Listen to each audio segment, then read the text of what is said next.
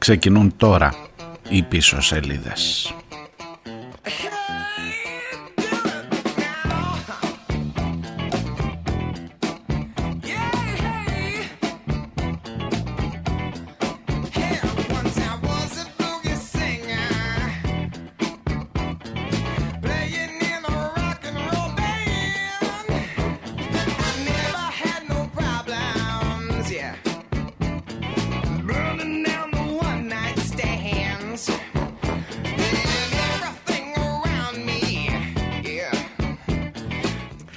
Σας, γεια σας, καλημέρα. Καλώς ήρθατε. Τρίτη και 12 ο Δεκέμβρης. Γιορτάζουν οι Σπύροι και οι Σπυριδούλες. Χρόνια πολλά. 12 Φλεβάρι. Είδες τι ωραία που κουμπώνει ακριβώς. Για να μην έχουμε παράπονα. Από 12 Δεκέμβρη μέχρι 12 Φλεβάρι. Θυμάστε που σας έλεγα χθες, τι είναι 12 Φλεβάρι, μισό λεπτό, μισό λεπτό, θα εξηγηθώ. Θυμάστε που σας έλεγα χθες, είναι αποφασισμένη η κυβέρνηση με πυγμή να σπάσει το απόστημα της βίας στα γήπεδα και πηγαίνουμε, υπήρχαν οι διαρροές, δεν θέλω εγώ, το διαρρέανε. Δεν διέρεε μόνο του, το διαρρέανε. Ναι, έτσι, το, με το λάθος, με τον λάθος τρόπο έχουμε συνηθίσει να λέμε αυτή τη λέξη. Το σωστό, το διαρρέο, δεν είναι... Δεν, δεν, δεν το διαρρέεις, διαρρέει μόνο του. Εν πάση περιπτώσει αυτό δεν διέρεε μόνο του, το διέρεαν και παρόλο που είναι λάθος συντακτικά, αυτό είναι το σωστό ε, πρακτικά, ε, ότι θα είναι αμήλικτη. Αμήλικτη ρε παιδί μου η κυβέρνηση και ότι θα είναι επαόριστον η διακοπή, όχι του πρωταθλήματος, η, η και κλεισμένων των θυρών, η διακοπή της εισόδου ε, οπαδών μέσα στα γήπεδα. Καλά έλεγα και χθες ότι και να τους αφήσεις απ' έξω θα πλακώνονται και θα σκοτώνονται απ' έξω. Αλλά τέλος πάντων σαν τιμωρία, σαν παραδειγματισμό, σαν μέσο πίεσης, πείτε το όπως θέλετε, ότι θα ήταν, ρε παιδί μου μπορεί και να μην ξανάβλεπες και φίλαθλο μέχρι να σοβαρευτούνε. Ε, εντάξει, Είπαμε και μια κουβέντα παραπάνω. Διαρροή ήταν εξάλλου. Το διαρρεύσαμε, δεν το είπαμε. Ε, δεν την πιάσατε καλά τη διαρροή. Δεν είπαμε εμείς, είπε κανείς για πάντα. Μέχρι τις 12 Φλεβάρι. Καλά είναι. Δύο μήνες.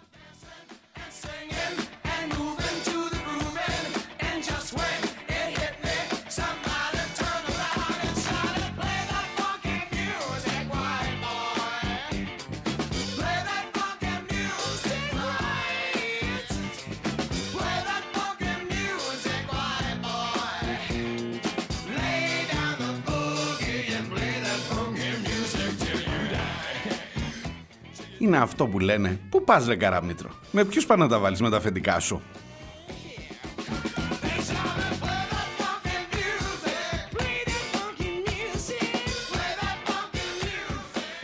Ξεκινούν οι πίσω σελίδες της ε, Τρίτης. Καλώς ήρθατε. Πίσω σελίδε.gr και βεβαίως ε, μόνο ένας Τζίμις Πάνουση μπορεί να θέσει την ε, κατάσταση στις πραγματικές της διαστάσεις.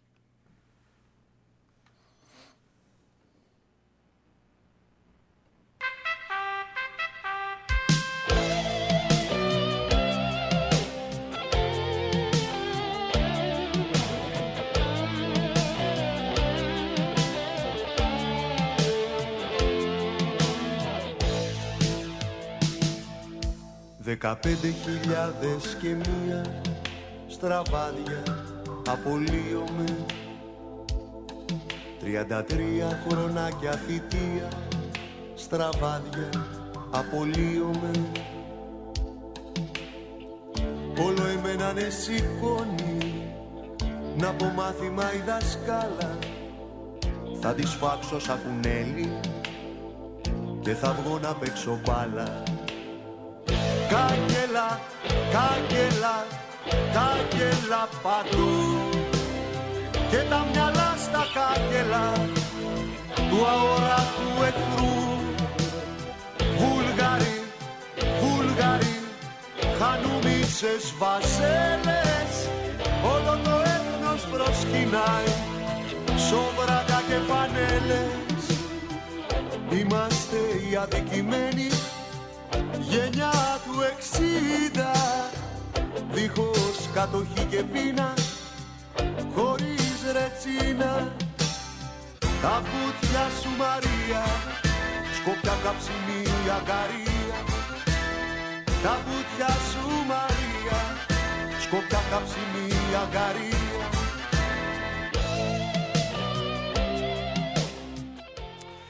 Και επειδή όλο το έθνος της προσκυνά τις φανέλες και τα σόβρακα, τα αθλητικά, δεν υπάρχει περίπτωση να ξεφύγεις από αυτό. Το καλύτερο δε απ' όλα είναι ότι όλος τυχαίως, και αυτό ήταν όντως τυχαίως, ε, έρχεται το νομοσχέδιο που προβλέπει να παίρνουν 30 ευρώ παραπάνω οι αστυφύλακες, οι αστυνομικοί, πείτε όπως θέλετε, με μάλωσε ένας φίλος εχθές, μου λέει τώρα δεν τους λες μπάτσους, όπως έλεγες. Ναι, όταν ο αστυνομικός είναι αστυνομικός, θα λέγεται αστυνομικός. Όταν ο αστυνομικός σκοτώνει ένα παιδί στο κεφάλι, είναι μπάτσος, είναι κάθαρμα, είναι δολοφόνος. Εντάξει, ξεκάθαρα. Λοιπόν, ε, 30 ευρουλάκια παραπάνω, 2,5 εκατομμύρια στον προϋπολογισμό για την φύλαξη των αθλητικών χώρων. Ε, αν νομίζατε ότι θα μπει τάξη.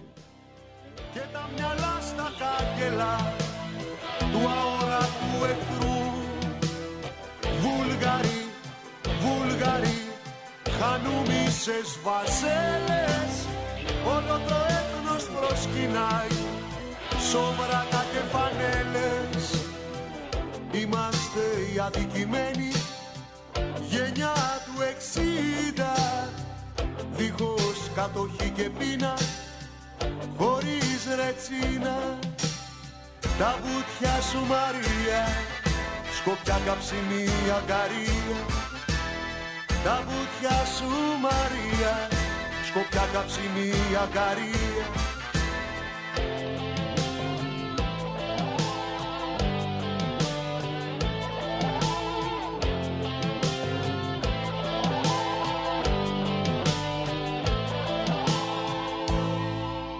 Δεκαπέντε χιλιάδες και μία στραβάδια απολύομαι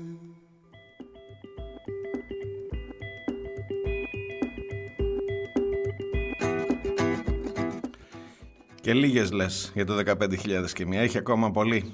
Λοιπόν, ε, στην υπόθεση της οπαδικής βίας που συζητάμε όλοι το τελευταίο διάστημα με αφορμή τον τραυματισμό, τον σοβαρότερο τραυματισμό ενός αστυνομικού, ε, οι, οι θέσεις που περιμένεις να δεις, τα μέτρα που περιμένεις να δεις, ξέρεις εκ των προτέρων ότι θα είναι αποτυχημένα. Το δείχνει η, η σχέση μεταξύ αυτού που κυβερνά ε, τύπης και αυτού που κυβερνά πραγματικά. Πάλι θα σας βάλω δύο ειδισούλες, δίπλα-δίπλα. Κοίτα να δεις πώς θα φέρνει ρε παιδί μου ο καιρός που καμιά φορά ίσως, ίσως να έχουν αποφασίσει οι ίδιες οι ειδήσεις μόνες τους, το έχετε σκεφτεί καμιά φορά, να έχουν μια ζωή που να, να, να θέλουν να σου πούν κάτι, να μην μπορεί να κρυφτεί πια. Γιατί εχθές Εκτός από, το, από τις ρυθμίσεις, τις εξαγγελίες, τις, όλα αυτά για το ότι για δύο μήνες μόνο θα κοπούν τα έσοδα των ΠΑΕ, αυτό σημαίνει ότι δεν θα έχει κόσμο μέσα στο γήπεδο, ότι δεν θα πληρώνουν εισιτήριο, ότι απ' έξω θα μπορούν να σκοτώνονται ελεύθερα, είναι κάτι το οποίο δεν μπορείς και να το αποτρέψεις. Εσύ ελέγχεις σαν πολιτεία τι θα γίνεται μέσα στο γήπεδο. Και προσπαθείς να τους τιμωρήσεις, γιατί αυτό είναι ο στόχος, οικονομικό. Να τους τιμωρήσεις ότι φίλε μου δεν θα πάρεις τα 20.000 εισιτήρια που έχει ο αγώνας ε, αυτό το, αυτή τη μέρα και τα άλλα της επόμενης εβδομάδας που θα ξαναπέζεις μες στην έδρα σου και άρα θα έχεις μια οικονομική ζημιά και άρα θα σε πιέσω με αυτόν τον τρόπο να βάλεις τάξη στους ε, συνδέσμους των οργανωμένων οπαδών. Τρίχες, τρίχες κατσάρες. Και αν υποθέσουμε ότι το έκανες μέχρι το τέλος της, του πρωταθλήματος ρε παιδί μου, λέω εγώ, ε, εντάξει, θα μπορούσε να είναι και μια οικονομική, αλλά επειδή δεν, χρειάζεται, δεν, δεν πρέπει να πονέσει και πάρα πολύ το αφεντικό, τα αφεντικά, τα μεγάλα, άντε ένα δίμηνο, μόνο και μόνο για να πούμε στην κοινωνία, στο Λαουτζίκο, στο Πόπολο, ότι κάτι κάναμε. Την ίδια μέρα έρχεται δίπλα-δίπλα η είδηση ότι για ακόμα μία χρονιά, επειδή φτάνουμε στο τέλος της χρονιάς, ε, δεν θα προκηρυχθούν νόμιμες άδειες, τηλεοπτικές και ραδιοφωνικές, αλλά θα πάρει παράταση το καθεστώς των υπαρχουσών αδειών, ε, δεν θα γίνει ξανά κανένας διαγωνισμός. Ότι μια μικρή λεπτομέρεια είναι ότι αυτοί που έχουν τις ομάδες έχουν και τα κανάλια και την ίδια μέρα που τους απειλείς ότι θα τους κόψεις μερικά εσοδάκια από το, από το γήπεδο τους δίνεις για άλλον ένα χρόνο και μετά θα έχει και άλλον ένα χρόνο και δεν θα τεθεί ποτέ ζήτημα στην ουσία να νομιμοποιηθούν οι τηλεοπτικές άδειες και για να κάνουν την προπαγάνδα τους που σε βολεύει αλλά κυρίως για να μην πονέσει η τσέπη και αφού τους έχεις χαρίσει και τα θυμάστε εκείνα που έστω αν, αν υποθέσουμε ότι έκανε κάτι ο Τσίπρας ήταν ότι έβαλε σε μία πήγε να βάλει, πήγε να βάλει άγαρμπα σε μία τάξη όλο αυτό με τις τηλεοπτικές άδειες. Τελικά τους άφησαν να μην πληρώσουν ούτε αυτά τα λεφτά που είχαν τότε ε, χρεωθεί για κάθε άδεια. Τώρα, την ίδια μέρα που η οπαδική βία, ε, πώς να σας το πω έτσι, καταπατάτε και αντιμετωπίζεται, την ίδια μέρα ε, ανανεώνεται για ένα χρόνο η παράταση των τηλεοπτικών αδειών χωρίς να βάλει κανείς το χέρι στην τσέπη. Τυχαία τις βάζω. Τυχαία ήρθαν μόνες τους δίπλα-δίπλα. Να τι σας πω, εκεί που κοιτούσα, τσουπ, βλέπω τη μία δίπλα στην άλλη. Κάτι θέλουν να σου πούν οι ειδήσεις.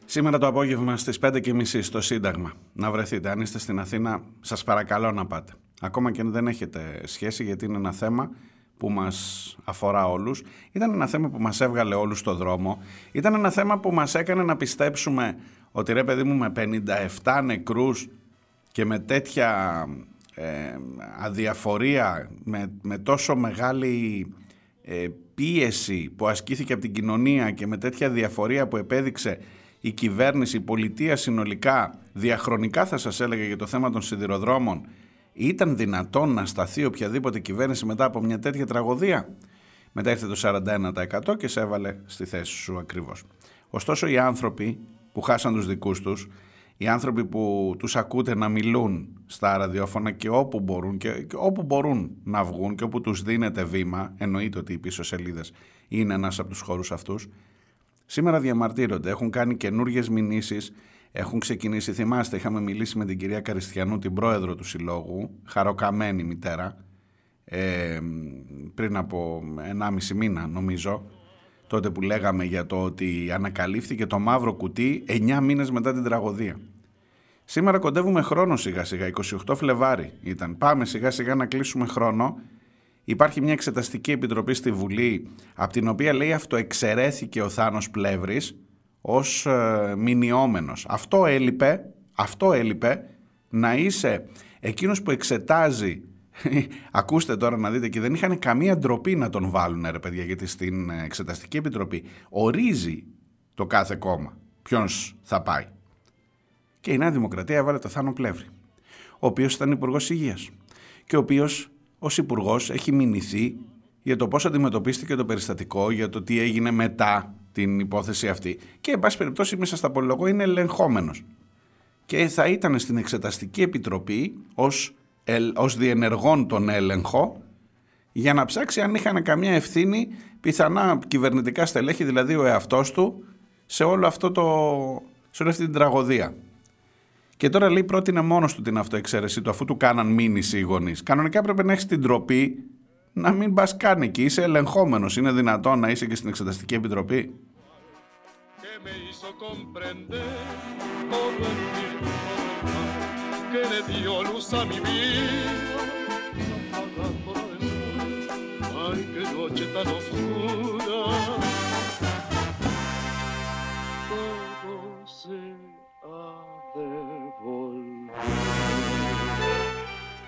Στις 5.30 λοιπόν στο Σύνταγμα και για τα ζητήματα της Εξεταστικής Επιτροπής και για τη συγκάλυψη που καταγγέλουν και για την απαράδεκτη μετά την τραγωδία στάση του ελληνικού κράτους. Για όλα αυτά θα είναι εκεί οι συγγενείς των θυμάτων για να φωνάξουν, για να διαμαρτυρηθούν.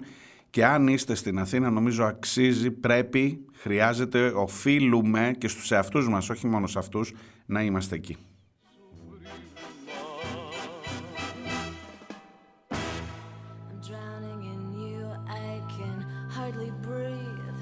Gasping for air, I'm being swallowed by the sea. The sun hasn't shown itself for 16 days, but I'm still in love with you. Let me count the ways you make me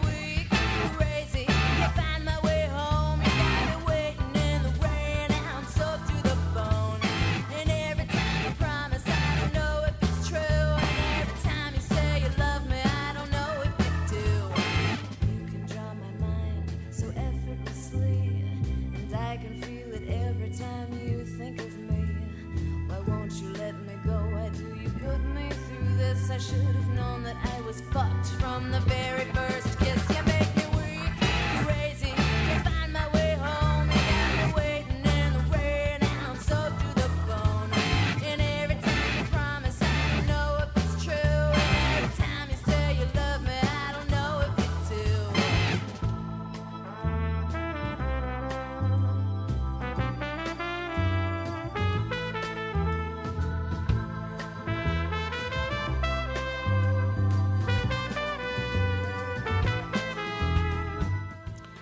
Για να γυρίσω λίγο στην υπόθεση αυτή που είναι το πρώτο θέμα της επικαιρότητας αυτές τις ημέρες, ε, η σημαντικότατη λεπτομέρεια και κακώς δεν σας την είπα και εγώ από την αρχή, θα νομίζετε, θα νομίζετε για, για να δείτε πόσο χειρότερο είναι από το ότι είναι ποινή χάδι ή ότι είναι μέτρα χάδι ή πείτε τα όπως θέλετε. Ποινή δεν το λες τώρα και με τίποτα.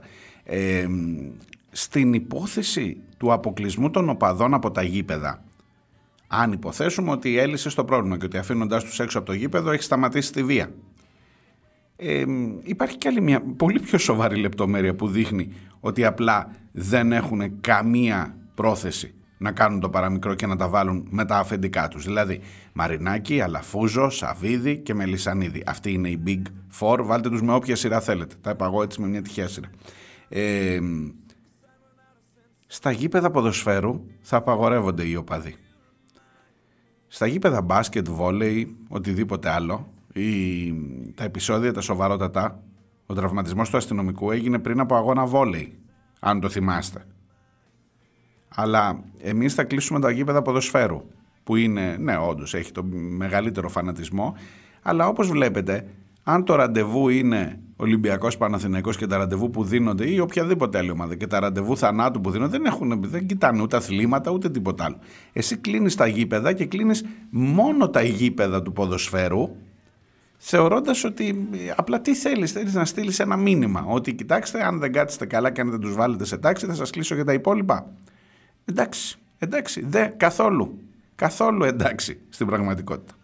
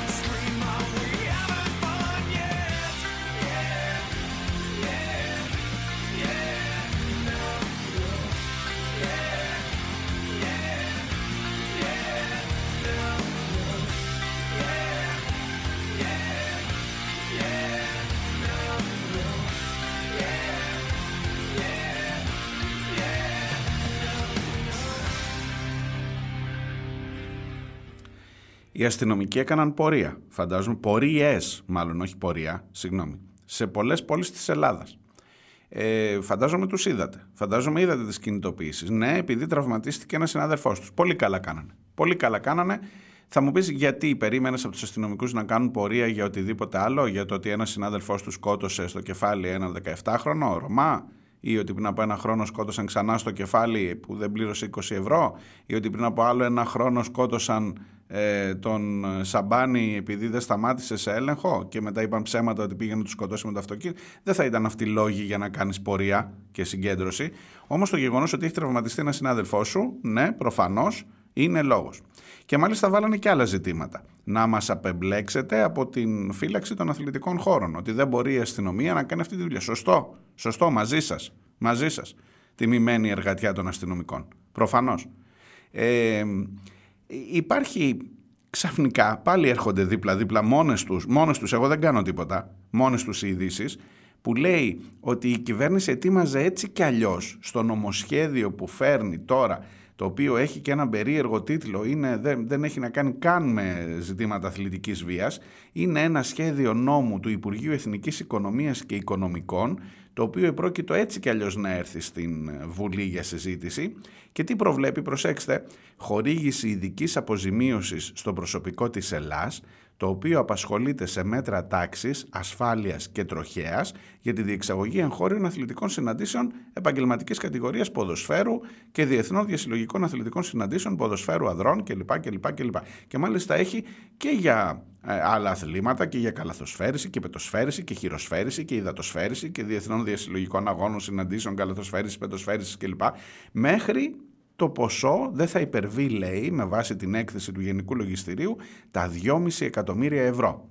Θα είναι 30 ευρουλάκια στον κάθε αστυνομικό που θα κάνει μέτρα για να προσπαθεί να φυλάξει τον, τους οπαδούς της μίας ομάδας από τους οπαδούς της άλλης ομάδας, να προφυλάξει και θα παίρνει και 30 ευρώ παραπάνω συν τα οδηπορικά του και έρχεται όλος τυχαίως τώρα που ήταν, εγώ το πιστεύω ότι ήταν προγραμματισμένο να έρθει και έτυχε λέει να συμπέσει με τα επεισόδια. Μάλιστα.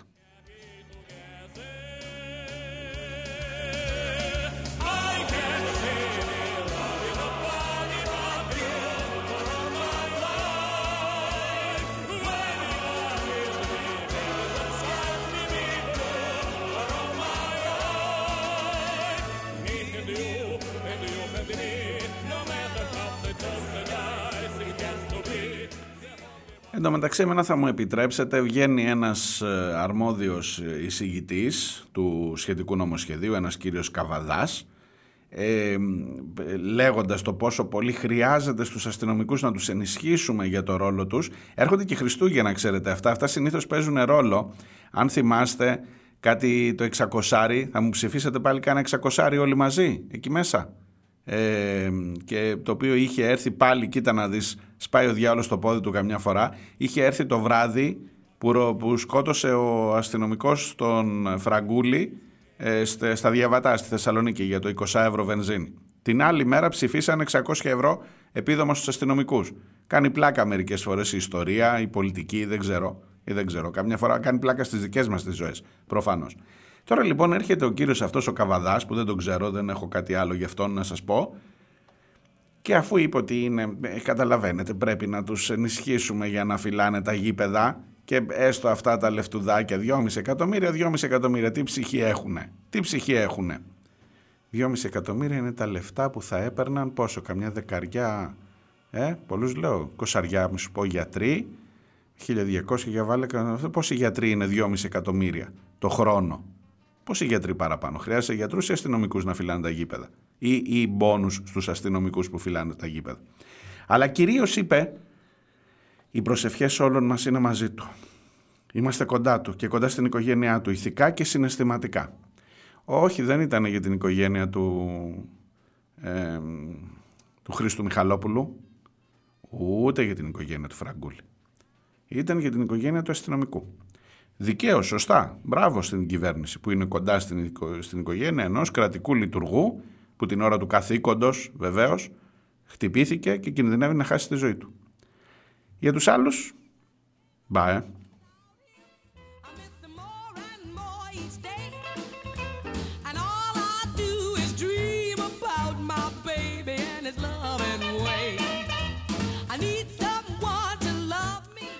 Ξέρετε, θα μπορούσα να το συνεχίσω έτσι να είναι μοτίβο εκπομπής αυτό. Ε, περίπου έχει γίνει. Να βάζεις δίπλα-δίπλα ειδήσεις και να τις αφήνεις να μιλάνε από μόνο τους. Δεν χρειάζεται να μιλάω. Εγώ μόνο να σας δια... τις διαβάζω. Και όποιος έχει μυαλό, κουκούτσι έστω, να καταλαβαίνει, να κατανοεί τι γίνεται και πώς προχωράνε τα πράγματα. Διάλειμμα. Έρχομαι σε λίγο.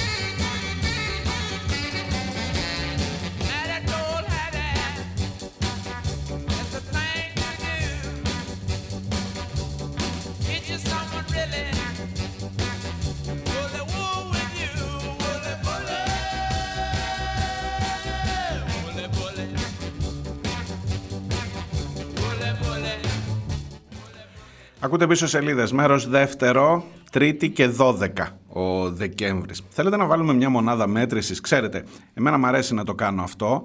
Νομίζω ότι είναι ουσιαστικό. Ε, όταν το κάνεις πάντα έρχεται η κατηγορία στην πρώτη στροφή, σε συναντάει η κατηγορία έλα τώρα λαϊκίζεις. Λοιπόν, έλατε να λαϊκίσουμε όλοι μαζί. Μπορώ να χρησιμοποιήσω, να κάνουμε μια συμφωνία μεταξύ μας, όσοι ακούτε πίσω σελίδες, να βάλουμε μια μονάδα μέτρησης για το κόστος, το, για τις δαπάνες, τις ε, δημόσιες έχω να προτείνω το εξής. Επειδή το είπα πριν και τώρα στο διάλειμμα έκατσα να κάνω εκτός από μια γουλιά καφέ, να κάνω και λίγο τον υπολογισμό, να ξέρω και εγώ τι λέω, τι σας λέω. Λοιπόν, 2,5 ε, εκατομμύρια, 2,5 εκατομμύρια θα είναι κάθε χρόνο αυτά τα 30 ευρουλάκια που θα παίρνουν παραπάνω όταν έχουν να κάνουν μέτρα σε ποδοσφαιρικούς αγώνες κλπ. Οι αστυνομικοί. Λοιπόν, τι αγοράζεις με 2,5 εκατομμύρια ευρώ; Θέλετε να το κάνουμε, ελάτε, να, να το χρησιμοποιήσουμε, να το βάλουμε στην άκρη και να είναι μια μονάδα μέτρησης δική μας. Εδώ να συνεννοούμαστε. Ένας γιατρός που παίρνει 1200 ευρώ, δεν σου λέω νεοδιοριζόμενος παίρνει 900, σου λέω ένα γιατρό 1200. Άμα βάλεις και τα ένσημά του κλπ. Πάει είναι 1500 για το κράτος. Επί 12, πόσο κάνει; 18 χιλιάρικα. Θες να σου πω 20, έχω και κάτι επιδόματα και 20 χιλιάρικα. Ένας γιατρός σε ένα δημόσιο νοσοκομείο ε, στοιχίζει στο ελληνικό δημόσιο 20 χιλιάρικα το χρόνο. Και είμαι και πολύ γαλαντόμος, ε, γιατί δίνω παραπάνω σε ό,τι αφορά το κόσμο. Πες ότι ρε παιδί μου παίρνει και κάτι της παραπάνω. Παίρνει και τις εφημερίες του, ξέρω εγώ, δεν ξέρω. Βάλε 20 χιλιάρικα να συνεννοούμαστε. Εντάξει. Με 2,5 εκατομμύρια πόσους γιατρούς θα είχες το χρόνο, την κάνεις τη διαίρεση; Εμένα μου βγαίνει 125. Σου βγαίνει και ένα τόσο; Πες ότι αύριο ρε παιδί μου έλεγες προσλαμβάνω 125. Δεν σου λέω για τους 5.000 γιατρούς, 10.000 που χρειάζονται στα νοσοκομεία.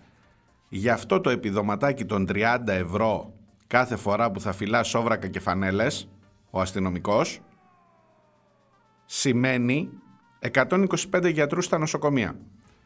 Το ανταλλάζεις; Κουρτίνα ένα, πώς το λέγε, κουρτίνα ένα ή ή πώς το λένε, πώς ήταν μωρέ, κουρτίνα 1 ή κουτί β. Για πες, πώς διάολο γίνεται και πέφτεις πάντα πάνω στο ζόγκ, άστο.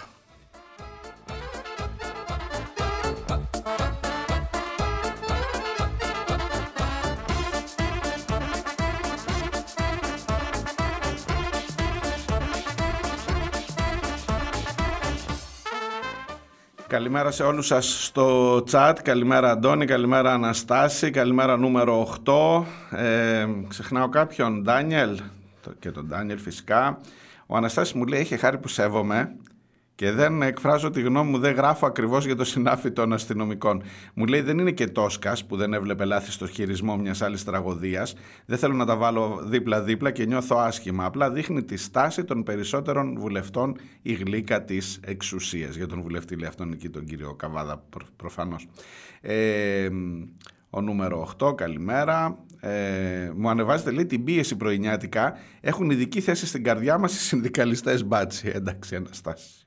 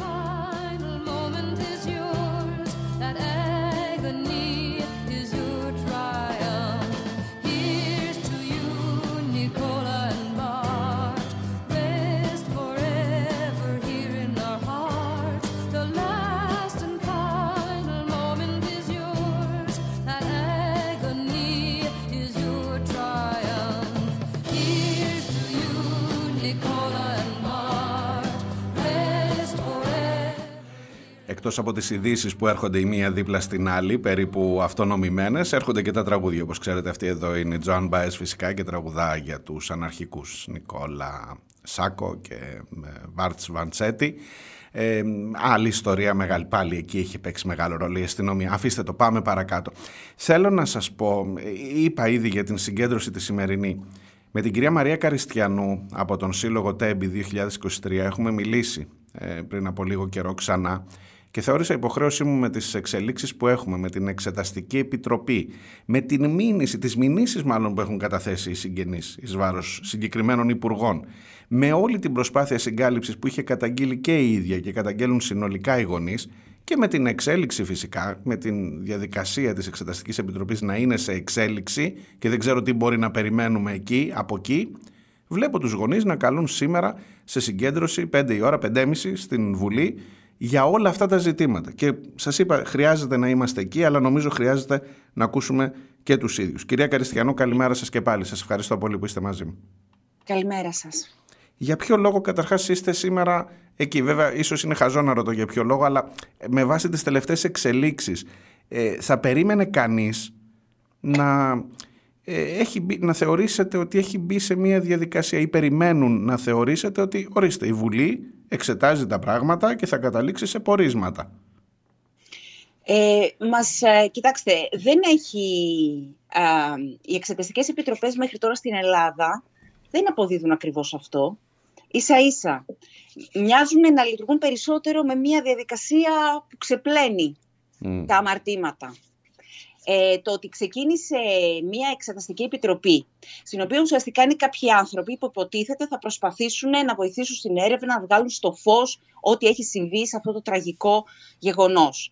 Και κατευθείαν πετάνε κακήν κακός σε έναν άνθρωπο, ο οποίος γνωρίζει τα περισσότερα.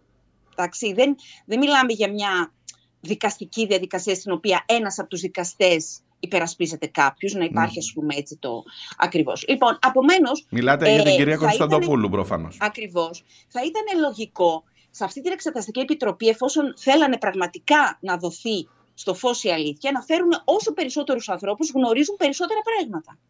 Η κυρία Κωνσταντοπούλου ήταν μία από αυτές. Εξαιρέθηκε. Ναι. Ε, από ό,τι μας εξήγησαν οι νομικοί μας, δεν υπήρχε κανένας λόγος εξαίρεσής της. Άρα για μας, μας δημιουργείται η αμφιβολία ότι πάλι θα δούμε το ίδιο έργο. Και θέλουμε να βρεθούμε έξω από τη Βουλή για να δηλώσουμε ακριβώς το εξής ότι εμείς δεν πρόκειται να δεχτούμε να δούμε ξανά το ίδιο έργο συγκάλυψης και ξεπλήματος και πώς αλλιώς να το πω, που ντρέπομαι που κάθομαι και συζητάω για αυτά τα πράγματα. Όπως επίσης ντρέπομαι εγώ και οι υπόλοιποι που μέσα στο πένθος μας κατεβαίνουμε στην Αθήνα για να φωνάξουμε για τα αυτονόητα. Είναι ντροπή. Για την Ελλάδα είναι ντροπή αυτό.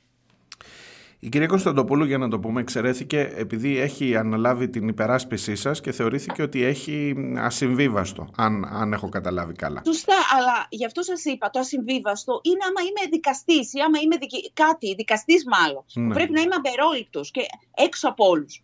Η, κυρία... Ε, η Εξεταστική Επιτροπή δεν είναι δικαστήριο. Η Εξεταστική Επιτροπή είναι μια ομάδα ανθρώπων που θα προσπαθήσει να καταλάβει και να, βγάλει, να ερευνήσει και να βγάλει στο φως κάποια πράγματα. Επομένως, πώς είναι δυνατόν αυτός ο οποίος γνωρίζει περισσότερα πράγματα και έχει τέτοια πρόσβαση στην γεωγραφία να θεωρείται κακό στοιχείο; Και να έχει φτάσει να εξαιρείται στη συνέχεια ή να αυτοεξαιρείται αφού κάνατε μηνύσεις βέβαια, γιατί δεν είχε το θάρρος, Εκείνος που, είχε, εκείνος που είχε διοικητική θέση στη διοίκηση, στην κυβέρνηση και είναι μηνιόμενος ως υπουργός, για τον κύριο Πλεύρη λέω, Ακριβώς, ναι. Που θα, θα, θα καλεί το να εξετάσει τις ευθύνες πιθανόν και του εαυτού του. Ακριβώς, ακριβώς. Είναι δυνατόν να συμβαίνουν αυτά μέσα στον κοινοβούλιο; Να μην σας πω βέβαια ότι στην προανακριτική ψήφισε και ο κύριος Καραμαλής. Το έχετε δει πουθενά αυτό; δηλαδή αυτά υποτιμούν δεν, δεν, δεν είναι απλά προσπαθώ να ξεπλύνω μια κατάσταση. Μα, μας υπο, υποτιμά την νοημοσύνη μας και την ηθική μας και την αξιοπρέπειά μας. Δεν μπορούν να γίνονται αυτά από τον ιερό χώρο της Βουλής που έχει καταντήσει ένα πλυντήριο. Δεν γίνεται αυτό το πράγμα. Ο ένας καλύπτει τον άλλον γιατί όλοι κάτι κάνουν τελικά και σου λέει πρέπει να υπάρχει αυτή η αμοιβαία συγκάλυψη. Ε, όχι, δεν θα γίνει. Το, το, το, το, το έγκλημα των τεμπών θα είναι το βατερλό αυτών των κακών πολιτικών. Εγώ το πιστεύω αυτό το πράγμα. Στις Γιατί υ- εμείς θα τους κυνηγήσουμε όλους όσους εμπλέκονται στην υπόθεση. Όχι μόνο τα ηχηρά ονόματα που ακούγονται και προφανώς είχαν σχέση με την υπόθεση και μιλάω για υπουργούς, ε, υφυπουργούς και τα, τα λοιπά. Α, Όποιοι άλλοι προσπάθησαν ακόμη και στη διαδικασία αυτή την ανακριτική της έρευνας, της απόδοσης δικαιοσύνης να, τη- να την αποκόψουν, είναι, έχουν μπει στο κάδρο των α, ανθρώπων που θα μηνύσουμε και θα κυνηγήσουμε. Ε, σε αυτούς ασφαλώς είναι και οι τοπικές αρχές, τα, τα είχαμε ξαναπεί στην ε, Λάρισα, στη θεσσαλια Ε, Στην υπόθεση εκείνη που και την προηγούμενη φορά μου είχε κάνει πολύ μεγάλη εντύπωση και θέλω να σας ξαναρωτήσω. Βρέθηκε το μαύρο κουτί. Τι έχει τελικά μέχρι τώρα, έχετε μάθει, τι, τι στοιχεία δίνει; Όχι, δεν γνωρίζουμε. Γιατί πήγαν τα βαγόνια και γιατί ρίχτηκε ε, το τσιμέντο χώμα εκεί, εν πάση περιπτώσει, γιατί ο, ο τόπος της τραγωδίας αλλοιώθηκε. Έχετε πάρει απαντήσεις; Όχι. Είναι κάτι που το ζητάμε. Όχι μόνο με, με, με νομικά χαρτιά το έχουμε ζητήσει άπειρες φορές. Το λέμε, το λέμε δημοσίως. Εγώ βγαίνω και λέω δημοσίως ότι ο λόγος για να συγκαλύψεις κάτι και να κάνεις αυτό το πράγμα το οποίο είναι μοναδικό παγκοσμίως, να κάνεις μια τέτοια αλλίωση στο χώρο ε, εγκλήματος, έχει μόνο ένα σκοπό. Ότι θέλεις να καλύψεις κάτι. Και το δι... κανένας δεν έχει βγει να μου πει τι λες κυρία μου ή οτιδήποτε. Τίποτα. Σιγή. Νομίζουν ότι με τη σιγή ξαφνικά αυτό θα εξανεμιστεί, θα εξαφανιστεί, θα το ξεχάσουμε ή οτιδήποτε. Έχουμε καταθέσει μήνυση από το Σεπτέμβρη και δεν έχει προχωρήσει ακόμα. Καταλαβαίνετε γιατί ε, ανακριτική διαδικασία και τι ε, δικαιοσύνη μιλάμε. Και όχι σε μια υπόθεση που είναι στα ψηλά των εφημερίδων, σε μια υπόθεση που έχει συγκλονίσει όλη την Ελλάδα και όλη την Ευρώπη, μη σας πω. Γιατί, Την Ευρώπη, Γιατί, την Ευρώπη, γιατί γιατί- ξέρετε, από ναι. το Σεπτέμβρη μέχρι τώρα έχουν κατατεθεί πάρα πολλές μηνύσεις που δεν έχουν προχωρήσει. Θα μπορούσε να σας πει κάποιος, Μα τι περιμένετε τώρα, δύο χρόνια θα περιμένεις να δεις τη μήνυση. Αλλά δεν είναι μια οποιαδήποτε υπόθεση. Ακριβώς. Δεν, είναι, δεν είστε ο διπλανός που μου πήρε το οικόπεδο και σας έκανα μήνυση. Μιλάμε για την κορυφαία τραγωδία σιδηροδρομική στην Ελλάδα Ακριβώς. και στην Ευρώπη. και στην οποία, κοιτάξτε, το κράτος ευθύνεται 100%. Επομένως δεν θα έπρεπε να δοθεί προτεραιότητα, ευαισθησία σε όλα. Θα έπρεπε να έχω έναν ανακριτή, γιατί να μην έχω πέντε ανακριτές. Είναι δυνατόν να ακούω ότι δεν έχω προλάβει ακόμα να καλέσω τη Hellenic Train 9 μήνες μετά την εταιρεία που είχε τα βαγόνια μέσα στα οποία σκοτώθηκαν τα παιδιά. 9 μήνες μετά. Αν εγώ ήμουν Hellenic Train και ήθελα να λιώσω στοιχεία, Δηλαδή, μπ- καταλαβαίνετε, θα λύωνα στοιχεία, θα πήγαινα διακοπές, θα ξαναγύριζα, θα ξαναλύωνα στοιχεία, θα ξαναπήγαινα διακοπές. Εννιά μήνες μιλάμε. Τα βαγόνια τα πήραν από εκεί που είναι έξω, έρχεται ξανά χειμώνας, αλλοιώνονται στοιχεία. Εδώ βρίσκεται στοιχεία 9 μήνες μετά. Δεν ξέρω, τα βαγόνια υποτίθεται τέθηκε ένα μεγάλο ζήτημα. Γιατί είναι σε αφύλακτο χώρο, δεν έχουν καμία προστασία, αλλοιώνονται ενδεχομένως και άλλα στοιχεία που μπορεί. Έχουν φύγει από εκεί. Το έχει ζητήσει ανακριτής, όχι εσείς. Το, έχετε ζη- το έχει ζητήσει, συγγνώμη, εισαγγελέας να φύγουν τα βαγόνια από τον υπαίθριο χώρο που είναι εκτεθειμένα. Όχι βέβαια, δεν έχει γίνει κάτι, αλλά να σας πω κάτι. Όταν εμείς πήγαμε στην εισαγγελέα του Αρίου Πάγου να τις δείξουμε τις φωτογραφίες με την κατάσταση των βαγονιών και ήμασταν, ευ... ήμασταν εμφανώς συγκινημένοι, γύρισε και μας είπε ε, αυτά είναι, αυτά, ωραία λέει, Α, αυτά είναι, ε, για, συ- ε, αυτά, αυτά μπορούν να προκαλούν μια συγκίνηση. Νομικά έχετε να μας πείτε κάτι. Α, έτσι, ε. Γύρισε και μας είπε αυτό το πράγμα. Αυτή η γυναίκα, πέρα από ότι δεν την αγγίζει προφανώς κανένα συνέστημα, γυ- δεν βρήκε τίποτα νομικό, νομικά περίεργο στον τρόπο στον οποίο είναι όλα αυτά εκεί, μέσα στις, στις ντάνες με το χώμα που εμείς βρίσκουμε οστά. Υπολείμματα, μικρά ώστα φυσικά. Τι να βρεις όταν δύο τρένα συγκρούονται με 160 χιλιόμετρα την ώρα και μετά καίγονται πέντε ώρες. Ωραία. Αυτά τα λοιπόν τα πολύ μικρά υπολείμματα που για μας είναι υπερπολίτημα, υπερπολίτημα, αυτά λοιπόν τα μικρά που τα βρίσκουμε, η κυρία εισαγγελέα ε, του, του, του Αρίου Πάγου δεν βρήκε τίποτα, ούτε συγκινητικό, ούτε ανθρώπινο, ούτε ηθικό, ούτε ανήθικο, ούτε νομικά ε, κακό. Τίποτα. Τα βρήκε όλα φυσιολογικά. Επομένως, δεν ξέρω εάν μετά κάτι έχει αλλάξει, πάντως στο κουλούρι ισχύουν οι ίδιες συνθήκες. Και δεν, από όσο γνωρίζω δεν υπάρχει πρόθεση ε, να γίνει κάτι άλλο. Υποτίθεται ότι θα μεταφέρονταν το Μάιο ε, κάπου αλλού, πιο προστατευμένα. Είχε κάνει μία αίτηση ο ανακριτής το Μάιο, δεν έγινε τίποτα, αλλά δεν ξανά έκανε δεύτερη αίτηση. Νομίζω έχετε πάρα πολλούς λόγους για τους οποίους μας καλείτε όλους και όλες να είμαστε εκεί δίπλα σας και νομίζω θα είναι, έχω, έχω την αίσθηση ότι η κοινωνία δεν το έχει ξεχάσει το ζήτημα αυτό και βλέπει τις προσπάθειες συγκάλυψης.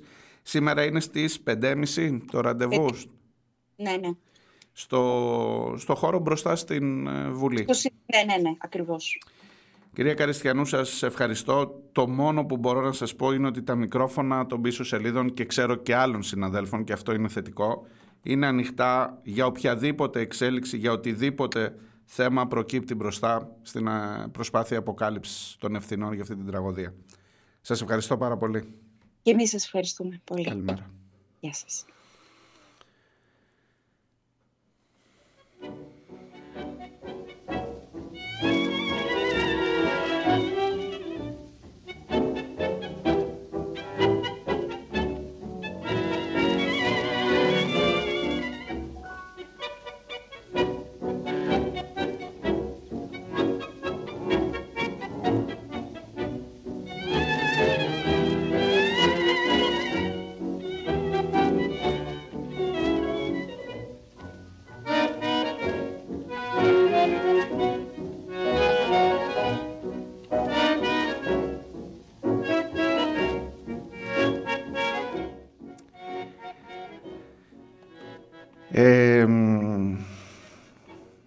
Θα επαναλαμβάνω τραγικά τον εαυτό μου λέγοντάς σας κάθε φορά που κλείνει η γραμμή με την κυρία Καριστιανού ότι θαυμάζω ειλικρινά την ψυχραιμία της και την αντοχή της. Να μην αξιώσει άνθρωπο να ζήσει τέτοια πράγματα και πάντα μου δημιουργείται η ίδια αίσθηση Γι' αυτό βλέπετε την επανάληψη στην, στην αντιμετώπιση ε, τέτοιων καταστάσεων. Ναι, δυσκολεύομαι και εγώ τώρα. Ε, να μην σε αξιώσει... Το, η μεγάλη τραγωδία είναι η πρώτη, όταν χάνεις το παιδί σου. Έχω την εντύπωση ότι ηθικά, ότι σαν, σαν πληγή, το, το τραύμα, ο αποχωρισμός αυτός, δεν είμαι ούτε ψυχολόγος, ούτε έχω τέτοιες... Αλλά αυτό κάποια στιγμή, και μεγάλη κουβέντα λέω, κάποια στιγμή έρχεται η συνειδητοποίηση της απώλειας, έρχεται η, η βοήθεια που παίρνεις από ένα περιβάλλον, από ένα... Τέλος πάντων, εκείνη η, να, να, εκείνη η αναισθησία ενός κράτους, μιας δικαιοσύνης, όλο αυτό που ακούτε, που το έχεις μπροστά σου και έχεις να το αντιμετωπίσεις τα επόμενα χρόνια. Χρόνια θα τραβήξει αυτά και δεν θέλω να είμαι μάντης κακών, αλλά δεν ξέρω εκτός από το σταθμάρχη, περιμένετε εσείς να πάει κανείς φυλακή, η Hellenic Train θα πάει φυλακή, ο Καραμανλής θα πάει φυλακή, ξαναβγήκε βουλευτής. Περιμένετε ότι θα πάει κανείς, ούτε και οι ίδιοι το περιμένουν τώρα μεταξύ μας. Ελπίζω να μην ακούει τώρα, κυρία Καριστιανού. Ε, αυτό δεν αντέχεται, αυτό είναι χειρότερο. Είναι, είναι ο πόνος πάνω στον πόνο και η κοροϊδία και ο εξευτελισμός στην ουσία είναι χειρότερος από τον πόνο του, της απώλειας. Ακριβώς γιατί προστίθεται και τον δεν δε συγκρίνω, αλλά δεν είναι, δεν είναι συγκριτικά, είναι προσθετικά. Έρχεται μετά, γι' αυτό σας λέω, θαυμάζω την αξιοπρέπεια, την, την, τι να πω, ειλικρινά την, την υπομονή, το θάρρος, την αντοχή τους, όλων βεβαίως, όχι μόνο της κυρίας Καριστιανού. Δεν είμαι καθόλου σίγουρος ότι αν ήμουν στη θέση τους θα είχα αυτού του είδους την αντιμετώπιση, την ψυχραιμία. Και το σταματώ εδώ. Σήμερα στις 5.30 στην ε, Βουλή μπροστά.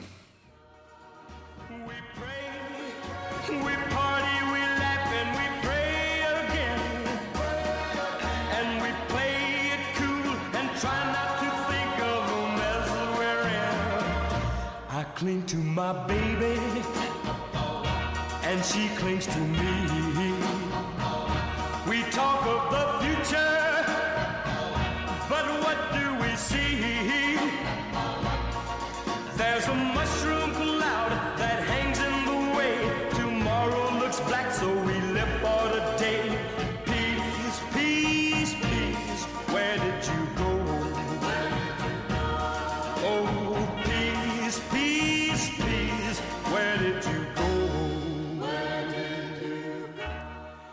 Και η Νούλη μου στέλνει την ε, ίδια πρόσκληση, αφίσα, να μην ξεχαστεί.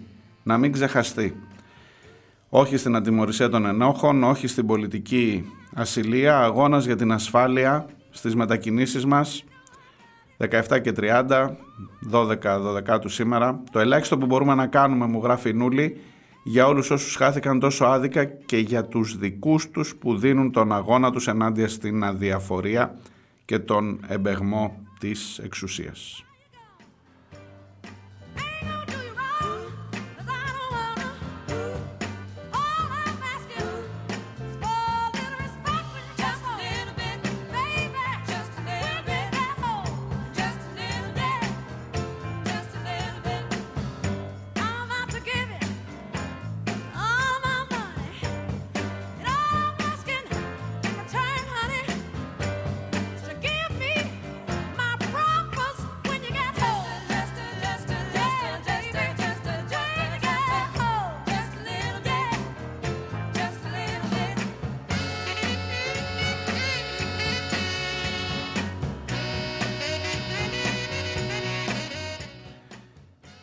Παίρνω τα μηνύματά σας. Ντάνιελ, καλημέρα.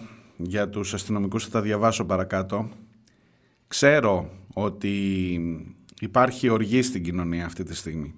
Ξέρω ότι μερικές φορές μπορεί να είμαστε άδικοι, ε, Αναστάση, και για σένα το λέω.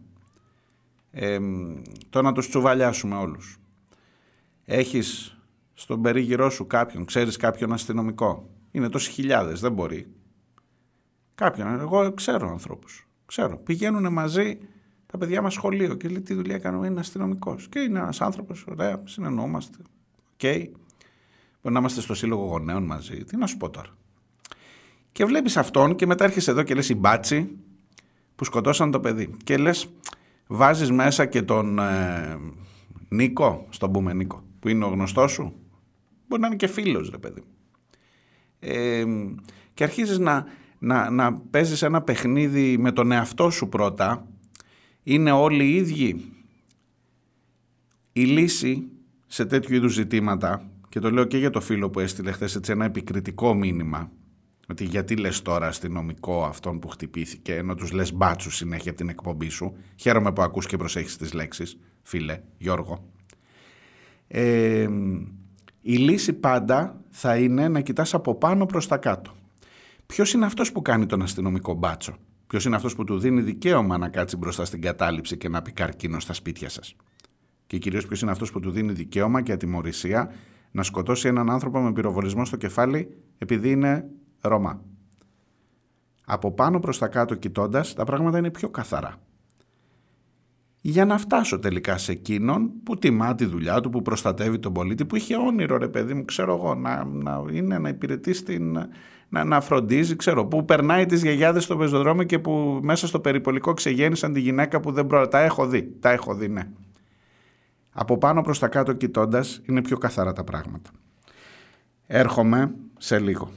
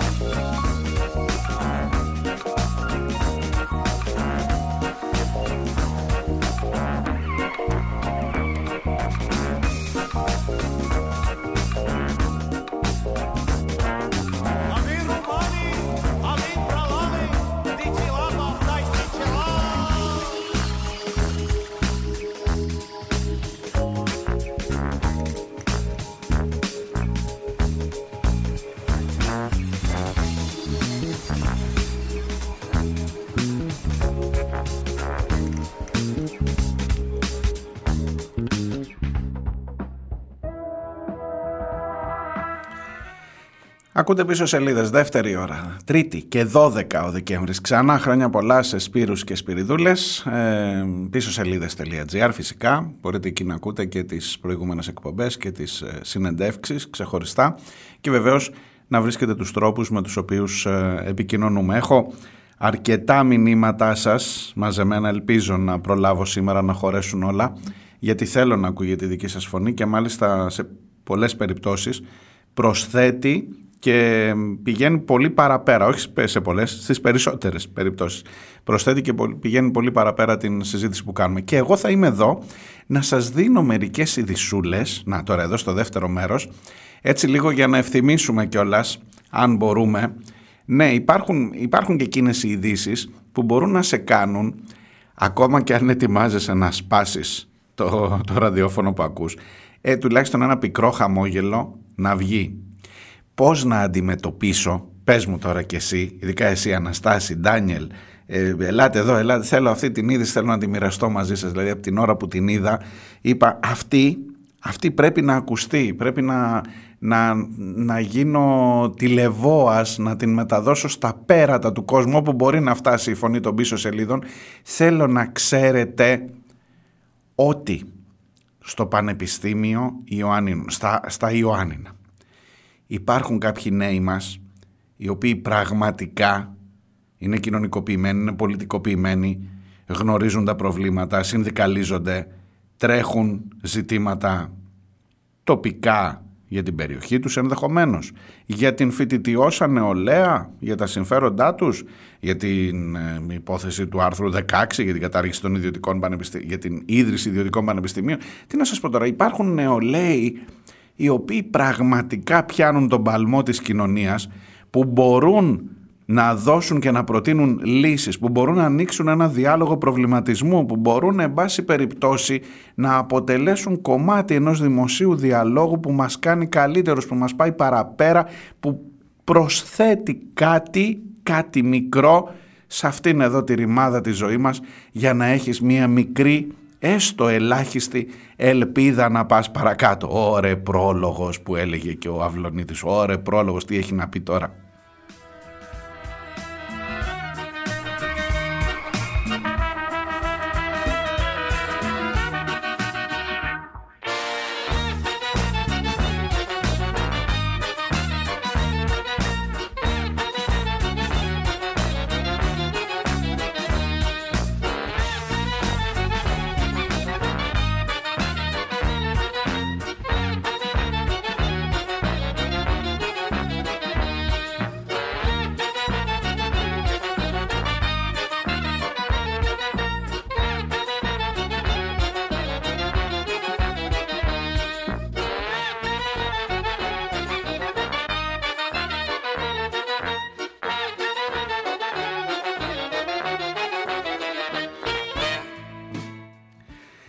Έτσι αφήνω λίγο να, αν δεν την έχετε ακούσει, να, να έχετε και λίγο αγωνία ρε παιδί μου για το τι μπορεί πραγματικά να κινητοποιήσει τους νέους μας σήμερα, ειδικά αν οι, δε, αν οι νέοι ανήκουν στην παράταξη ΔΑΠ Νουδουφουκού Ιωαννίνων. Έβαλαν κάτω, έστυψαν το μυαλό τους τα παιδιά. Πώς μπορούμε να γίνουμε χρήσιμοι στην κοινωνία; Και οργάνωσαν το Σάββατο που μας πέρασε μία εκδήλωση με πολύ κόσμο, βλέπω και φωτογραφίες, πολύ κόσμο, ε, με την συμμετοχή μάλιστα υφυπουργού της κυβέρνησης για να λύσουν ένα πάρα πολύ κρίσιμο, ένα πάρα πολύ ζωτικό θέμα για την ελληνική κοινωνία.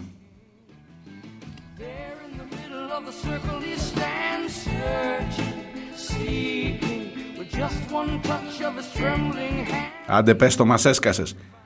Ορίστε λοιπόν εσείς το ζητήσατε, εσείς το θέλετε, να το πω. Οι ρητίδες, τα botox με τα ωφέλη τους, αλλά και τα όποια αρνητικά, είναι το θέμα που παρουσίασε στην εκδήλωση η Δάπνου Δουφοκού. Νομίζετε ότι κάνω πλάκα τώρα; Ψάξτε το να το δείτε. Η Δάπνου Δουφοκού στα Ιωάννινα έκανε εκδήλωση για το Botox και για τις ρητίδες. Και μάλιστα όχι μόνο έκανε εκδήλωση, κάλεσε και μια υφυπουργό. Υπάρχει υφυπουργός Υπάρχει εκείνο το Υπουργείο Κοινωνικής Οικογένειας και Κοινωνικής Συνοχής. Το θυμάστε, που είναι η Σοφία Ζαχαράκη. Έχει και υφυπουργό μια κυρία που λέγεται Μαρία Κεφαλά. Κεφάλα, συγγνώμη. Ε, η οποία μάλιστα πήγε στην εκδήλωση που μιλούσαν για τον Μπότοξ και για τις ρητίδες. Μα το Θεό, μα το σταυρό που σας κάνω ρε παιδιά, ειλικρινά, δηλαδή το έχω τσεκάρει, το είδα. Δεν, δεν ξέρω, δεν ξέρω τι να σας πω. Ε, η μεγάλη αποκάλυψη της εκδήλωσης αυτής από την Υφυπουργό Κοινωνικής Συνοχής και Οικογένειας ήταν ότι στα φοιτητικά της χρόνια ήταν και αυτή μέλος της ΔΑΠ. Δεν ξέρω τι ακριβώς είπε για τις ρητίδες, δεν έχω κάνει τόσο καλό ρεπορτάζ. Αλλά βλέπω, βλέπω και τις φωτογραφίες και μεγάλη συμμετοχή. Βασικά να σου πω κάτι, κάτι μαντράχαλους βλέπω εγώ μπροστά μπροστά, οι οποίοι κάνανε... Δηλαδή, από ένα σημείο και μετά καταλήγει ρε παιδί μου να είναι τόσο σουρεαλιστικό αυτό που ζεις σε αυτή τη χώρα. Η, η, η νεολαία του κυβερνητικού, του κυβερνώντος κόμματος κάνει εκδήλωση για τα μπότοξ και τις ρητίδες καλή υφυπουργό να μην δηλαδή δαπάνησε η υφυπουργός και ως γυναίκα εντάξει τώρα δεν θέλω μην με πείτε και σεξιστή κατανοώ ότι στον γυναικείο πληθυσμό είναι ένα θέμα που ε, απασχολεί περισσότερο εντάξει, εντάξει Πήγε ολόκληρη υφυπουργό, σηκώθηκε από την Αθήνα και πήγε στα Γιάννενα για να μιλήσει σε εκδήλωση της ΔΑΠ για τις ρητίδες και τον Μπότοξ. Προσπαθώ να βάλω το φτωχό μου μυαλό να δουλέψει, να δω πώς ήρθε ως απέτηση της κοινωνίας, της φοιτητιώσας νεολαίας, ως απέτηση, δηλαδή πραγματικά προσπαθώ να πάω λίγο στο πώς οργανώθηκε, δηλαδή κάτσανε, συζητήσανε, μετρήσανε, ζυγίσανε τις ανάγκες των φοιτητών της κοινωνίας και είπαν παιδιά τι εκδήλωση να κάνουμε, να κάνουμε για, τα, για τους ε, συμφοιτητές μας που χάθηκαν στα τέμπη και δεν υπάρχει δικαίωση, όχι. Να κάνουμε για τα θέματα του Δημόσιου Πανεπιστημίου; Μπα, μωρέ, ποιος σε νοιάζεται. Να κάνουμε, είπαν τελικά να κάνουμε για τον Μπότοξ. Και πήγε και ολόκληρη υφυπουργός από την Αθήνα να μιλήσει στην εκδήλωση για τον Μπότοξ. Της Δάπνου του Φουκού. Αυτή, ξέρω, αυτή είναι ρε γαμότο η χώρα που ζεις. Αυτή είναι. Αναστάση όχι εσύ, εσύ είσαι απ' έξω. Και τα βλέπεις από εκεί και θα γελάς. Αλλά εμείς εδώ, σε αυτή τη χώρα ζούμε. Ναι, η νεολαία του κυβερνώντος κόμματος μπορεί, γιατί μπορεί, γιατί έτσι γουστάρει, γιατί σε ποιον θα δώσει λογαριασμό. Να κάνει εκδήλωση για τις ρητίδες και για τον Μπότοξ.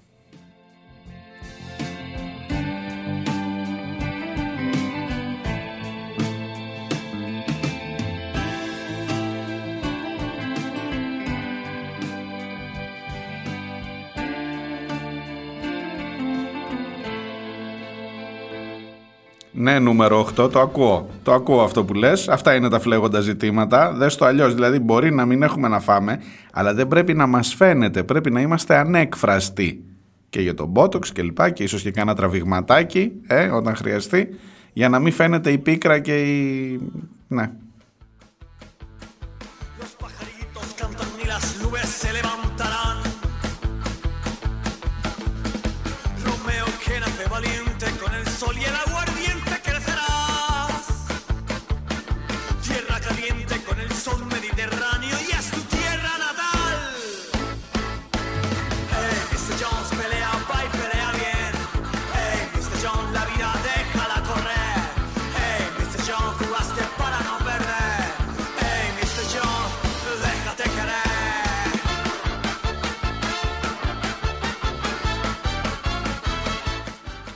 Ο Αναστάσης μου θυμίζει ότι ο Κυριάκος είχε πάει πριν από 15 χρόνια σε εκδήλωση για την ομοιοπαθητική. Το έχω χάσει αυτό το επεισόδιο, δεν ξέρω και Αναστάσης, στείλε στοιχεία παραπάνω. Ε, η Δάπνου του Φουκού κάνει εκδηλώσεις με βάση τις ανάγκες της κοινωνίας και της νεολαίας.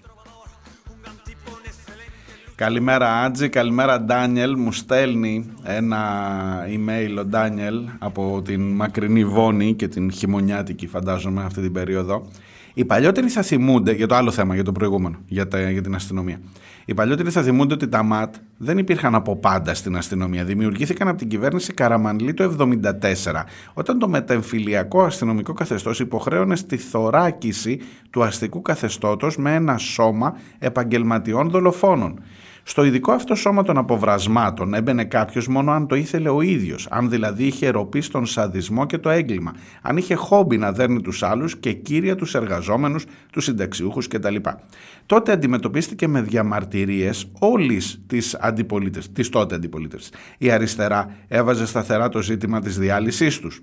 Ο ματατζή και όλοι αυτοί στα ειδικά σώματα που έφτιαξαν για να δέρνουν τον κόσμο δεν είναι γενικά και αόριστα αστυνομικός. Επαγγελματίας βασανιστής και δολοφόνος είναι. Αυτή είναι η δουλειά του, για αυτή καμαρώνει και για αυτή πληρώνεται. Και όπως σε όλες τις δουλειές συμβαίνει και καμία στραβή. Πολλά χαιρετίσματα. Ο Ντάνιελ από τη Βόνη σε όλους σας.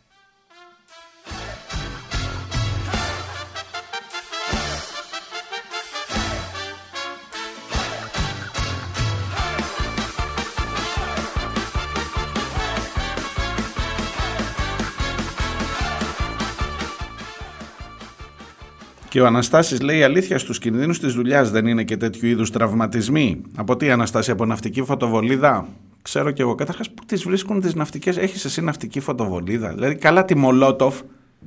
Το καταλάβω. Είναι το, το πιο απλό πυρομαχικό, το πιο απλό. Εντάξει. Ένα μπουκάλι, βενζίνη και στουπί. Απλό. Τι ναυτική φωτοβολίδα; Πώς το καλό τη βρίσκουν οι οργανωμένοι οπαδοί; Δεν ξέρω, πας εσύ αγοράζεις ναυτικές φωτοβολίδες. Ε, πας σε ένα μαγαζί και λες: Έχετε ναυτικές φωτοβολίδες. Ειλικρινά δεν το έχω, δεν είμαι και του χώρου. Δεν ξέρω, μπορεί και να είναι εύκολο. Ξέρω εγώ εκεί στα μαγαζιά με ψαρικά. Τι είναι αυτό, είναι η φωτοβολίδα που ρίχνεις όταν κινδυνεύεις και την πετάς ψηλά για να σε δει το αυτό όταν πνίγεσαι. Ναι, μπορεί να έχεις τα μαγαζιά. Ξέρω εγώ, τι να σας πω. Δεν, δεν το έχω ψάξει το θέμα, δεν, με τη βάρκα δεν καμία σχέση. Ούτε, αν και τραβάμε κουπί πολλά, πολλά χρόνια, αλλά τέλος πάντων στην κυριολεξία δεν το έχω. Λοιπόν, ε, δεν τους μαθαίνουν λέει αυτούς τους τρεις μήνες εκπαίδευσης ότι θα κινδυνεύσουν από κάποια στιγμή, κάποια στιγμή είτε από σφαίρα είτε από πέτρα είτε από, το, από φωτοβολίδα. Άντε λέει μην αρχίσω τώρα πρωί πρωί.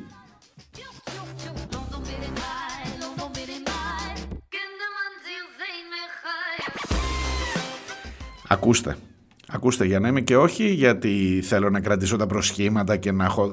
Το, το λέω αλήθεια. Δεν επιχαίρω για τον τραυματισμό και νομίζω ότι ούτε εσείς κατά βάση. Δεν επιχαίρω για τον τραυματισμό του αστυνομικού. Ε, κάνω όμως μια σύγκριση.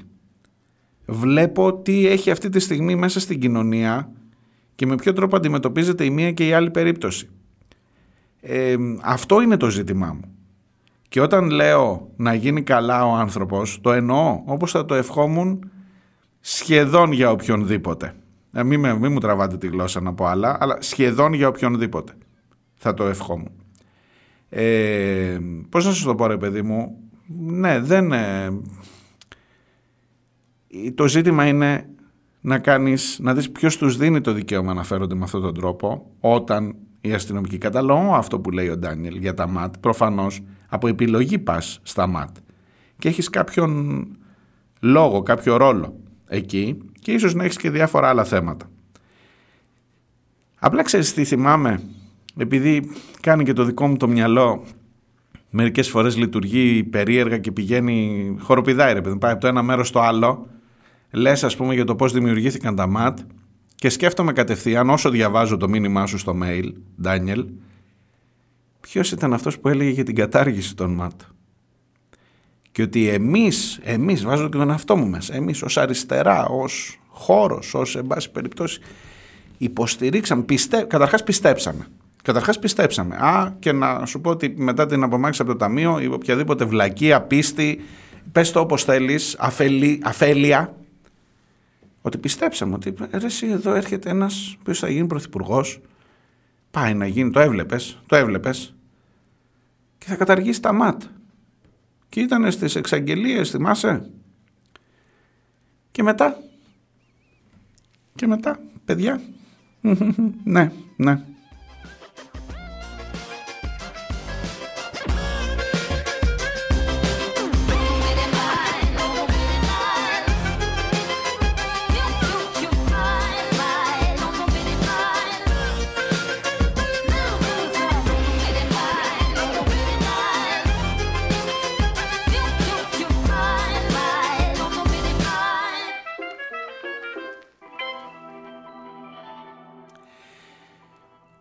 Άλλο κεφάλαιο.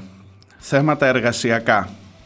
Δύο ζητήματα στη σημερινή εκπομπή, τουλάχιστον να τις βάλω και αυτές τις ειδήσεις δίπλα-δίπλα, δεν αναιρούν η μία την άλλη, μάλλον προσθέτουν η μία στην άλλη. Το γεγονός ότι μου ανακοινώνεις ένα εορταστικό ωράριο. Σας έλεγα και χθες Έρχονται Χριστούγεννα, προσπαθήστε αν δεν πάτε στην Αράχοβα και αν δεν έχετε κλείσει σε κάποιο σαλέ και αν δεν κάνετε ξέρω εγώ τη μεγάλη ζωή κλπ.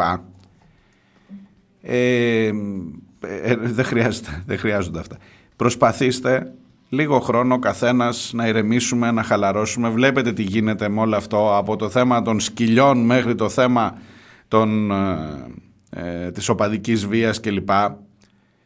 Έχω την εντύπωση ότι είμαστε στα κάγκελα για διάφορους λόγους. Θα μου πεις καμιά φορά δικαίως. Ναι, αλλά δεν είμαι σίγουρος ποιος την πληρώνει κάθε φορά. Και νομίζω ότι χρειάζεται, ειδικά στις περιόδους που μπορείς να κάνεις μια μικρή ανάπαυλα, έστω για μερικές μέρες που να πάρει ευχή. Και διαβάζω το εορταστικό ωράριο που ενέκρινε ο Εμπορικός Σύλλογος της Αθήνας, ο Εμπορικός Σύλλογος της Αθήνας που ήταν στους δρόμους της προάλλες, αν θυμάστε, για τους επαγγελματίες, για τους ανθρώπους που, εν πάση περιπτώσει, πλήττονται από το φορολογικό νομοσχέδιο που ψηφίστηκε και που τώρα ο Εμπορικός Σύλλογος, για να δεις ότι ρε παιδί μου όλα εδώ πληρώνονται και ότι τέλος πάντων είναι κάτι πιο βαθύ από το πόσο θα σου φορολογήσει. Είναι κάτι που έχει περάσει λίγο μέσα, εγώ τουλάχιστον δεν μπορώ να το καταλάβω. Το γεγονός, να σας πω ποια είναι η είδηση, το γεγονός ότι ανακοίνωσαν ότι για τρεις απανοτές Κυριακές θα είναι ανοιχτά τα μαγαζιά. Εγώ τουλάχιστον δεν μπορώ να το καταλάβω δεν, δεν έχω την αίσθηση. Ε, είμαι και εγώ δεν είμαι καταναλωτής και δεν θα πάμε στο σούπερ μάρκετ να ψωνίσουμε. Άντε θα πάρεις και ένα δώρο. Άντε θα, και θα πάρεις και ένα δώρο για, το, για τα δικά σου τα παιδιά. Θα πάρεις και ένα δώρο να κάνεις ένα φίλο. Ναι, ναι, θα πάμε. Όλοι θα βγούμε. Ό,τι στέρημα έχεις και ό,τι μπορείς να. Αν περισσέψει οτιδήποτε, ναι, ρε παιδί μου, θα καταναλώσεις. Καταναλώνω, άρα υπάρχω. Εντάξει, θα καταναλώ. Και εγώ θα καταναλώ. Δεν το παίζω υπεράνω, ας πούμε. Δεν είμαι εγώ, δεν ζω σε καμιά καλύβα στο βουνό. Έτσι. Αλλά ρε γαμώ τον πελά μου. Γιατί χρειάζεται τις Κυριακές; Ε, πέφτουν φέτος τα Χριστούγεννα και η Πρωτοχρονιά. Έχουμε την μεγάλη τύχη που τελικά δεν είναι τύχη, είναι ατυχία. Να πέφτουν Δευτέρα. Και λες, προηγείται μια Κυριακή. Η Δευτέρα Χριστούγεννα. Η άλλη μέρα είναι αργία. Άσε ρε γαμότο τον κόσμο να κάνει λίγο, να, να χαλαρώσει. Να... Όχι, και τις τρεις Κυριακές. Και καλά.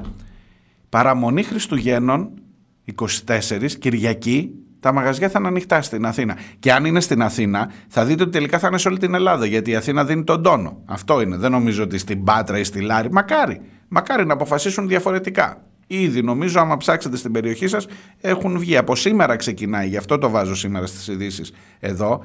Ε, ξεκινά το εορταστικό ωράριο από 12 Δεκεμβρίου, ξεκινά το εορταστικό ωράριο στην Αθήνα.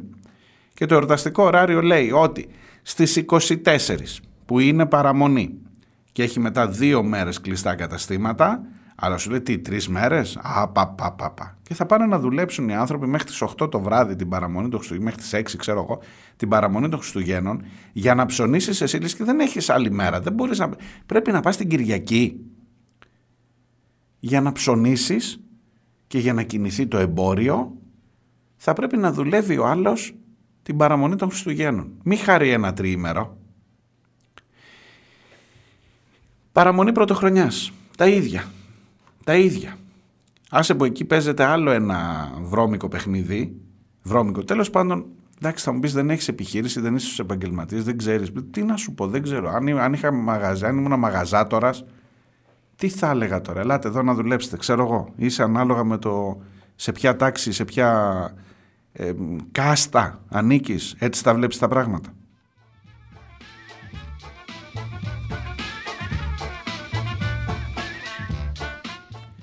Την πρωτοχρονιά είναι ακόμα χειρότερο. Παραμονή πρωτοχρονιά ανοιχτά καταστήματα, Κυριακή. Τη Δευτέρα πρωτοχρονιά αργία. Την Τρίτη που είναι 2 του μήνα είναι εκείνη η πονηρή μέρα που πάνε οι εργαζόμενοι και κάνουν απογραφή και πρέπει να είσαι στο μαγαζί. Είναι κλειστές οι πόρτες, δεν εξυπηρετείς τους πελάτες. Για εμάς θα είναι. Μην ετοιμάζεστε να καταναλώσετε και στις 2 του μήνα. Ό,τι καταναλώσετε, καταναλώσετε. Τα φώτα μετά ξανά. Εντάξει. Λοιπόν, θα είναι κλειστά τα μαγαζιά, αλλά οι εργαζόμενοι θα είναι μέσα γιατί κάνουν απογραφή. Σωστά, πρέπει να γίνει και απογραφή, δεν λέω, αλλά η πρωτοχρονιά στην ουσία είναι μία μέρα. Η, η ανάπαυλα. Τα Χριστούγεννα είναι δύο και πολύ σου πάει. Δευτέρα και Τρίτη. Και Κυριακές δουλειά εκεί. Και σαν να μην έφταναν όλα αυτά. Γιατί, ρε παιδί μου, πρέπει να προετοιμαστούμε και για την κατανάλωση των Χριστουγέννων. Τώρα πόσο είμαστε, είμαστε δύο εβδομάδες από τα Χριστούγεννα, ε. Ε, λέει, δεν θα πρέπει να ψωνίσει από τώρα ο κόσμος. Χραπ και η Κυριακή 17, αυτή εδώ που μας έρχεται μεθαύριο. Και την Κυριακή 17, ανοιχτά τα μαγαζιά. Γιατί, γιατί έτσι, γιατί έτσι γουστάρουμε. Και κάτσε εκεί να δουλεύεις. Τι να σας πω ρε παιδιά, εγώ δεν το καταλαβαίνω. Και γιατί πρέπει οι άνθρωποι να τους βγάλεις, δηλαδή για να κάνεις ένα, να, να, κάνεις, να κάτσεις ένα χριστουγεννιάτικο τραπέζι, πρέπει να σου βγει ο πάτος τις προηγούμενες μέρες για να δουλεύεις από το πρωί μέχρι το βράδυ ακόμα και τις παραμονές και τις Κυριακές και και και. Μη μου πεις τώρα 41% εντάξει. Εντάξει, ξέρω, ξέρω. Μπορεί να δικαιολογούνται και όλα με αυτό. Υπάρχει κανείς από κάτω να αντιδρά, κάνα σωματείο, κάτι, να φωνάζουν, να λένε εδώ δεν γίνεται, με αυτό τι, με τον εμπορικό σύλλογο να έρθουν σε... ή δεν, τέλος, τα ξεχάσαμε όλα, πάμε. Άντε, Κυριακές, δούλευε, δούλευε.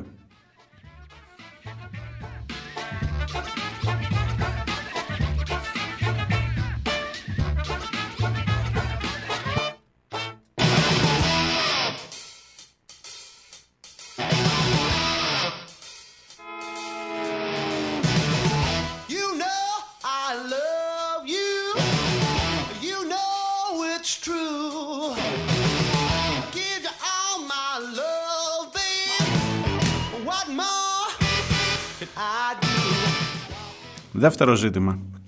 Ε, διαμαρτυρία από τους εργαζόμενους στα public, που επίσης θα πάτε να καταναλώσετε αυτές τις μέρες, θα πάμε όλοι. Ε, έχετε δει εκείνη, πραγματικά το έμαθα από αυτούς, είχα, είχα μια απορία, αλλά ούτε την εξέφρασα ποτέ, ούτε λες, ε, εντάξει, κάτι δικό τους θα είναι.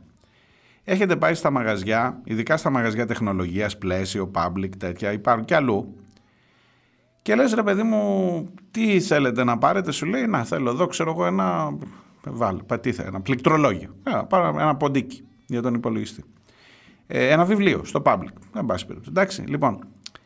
Και την ώρα που στο δει, ποιο θέλετε, αυτό εδώ, τι κάνει αυτό, τι κάνει εκείνο, το βλέπεις, εξυπηρετεί ο άνθρωπος ε, και σου λέει ε, ποιο θέλεις, αποφασίζεις, θέλω αυτό, το ωραίο, το μαύρο με τα μπιμπλίκια κλπ. Ωραία, Πά, το παίρνω, πά, πάρ το πήγαινε στο ταμείο. Α, α, μισό λεπτό, σου λέει, πάρτε και ένα χαρτάκι.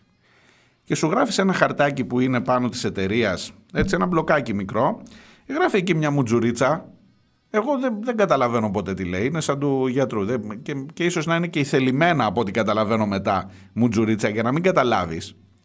Λοιπόν, τι είναι αυτό το χαρτάκι που παίρνεις; Εγώ τώρα το έμαθα, σας το λέω, από την ανακοίνωση των ανθρώπων στο public. Ενώ το έχω δει, το έχω κάνει. Το έχω, κα- το έχω, γιατί σου λέει, πάρε και το χαρτάκι να πας στο ταμείο. Είχα την απορία, ρε παιδί μου, το πληκτρολόγιο, έχει ένα barcode, το πάει, το χτυπάει ο άλλος στο ταμείο, κοπέλα εκεί. Γεια σας, πόσο κάνει, ευχαριστώ, γεια σας. Με κάρτα είμαι αυτό, πληρώνεις, φεύγεις. Το χαρτάκι τι δουλειά έχει. Το δίνεις στο ταμείο, σου λέει, δώσε και το χαρτάκι στο ταμείο. Λοιπόν, εγώ σας λέω ειλικρινά, το έμαθα τώρα και αν δεν το ξέρετε, να το μάθετε και εσείς από μένα τώρα. Ε, αν και μάλλον πολύ αργά το έμαθα. Αυτό λέγεται ονομαστική πώληση. Και διαμαρτύρονται οι εργαζόμενοι στα public που πάνε τώρα να τους το, εφαρμο... το εφαρμόσαν ήδη.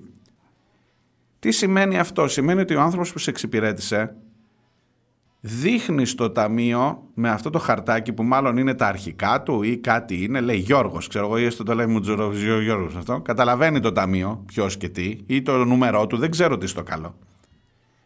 Και όσο περισσότερα τέτοια χαρτάκια περνιούνται μέσα, τόσο έχει αυτός ε, μεγαλύτερη, ε, αυτό έχει από, α, απήχηση στο μισθό του. Μπορεί να παίρνει ένα μικρό μπόνους. Ότι εξυπηρέτησε πιο πολλούς που ήρθαν να πάρουν ένα πληκτρολόγιο. Και ότι αυτό λέγεται ονομαστική πώληση και ότι στην ουσία βάζεις σε έναν ανταγωνισμό τους εργαζόμενους μέσα ποιος θα εξυπηρετήσει πιο για να έχουν κίνητρο ναι αυτό είναι το χαρτάκι που παίρνεις. Διάλειμμα θα σου πω και άλλα παρακάτω γιατί τέλειωσε ο χρόνος πρέπει να πάμε στη διακοπή και έρχομαι σε λίγο.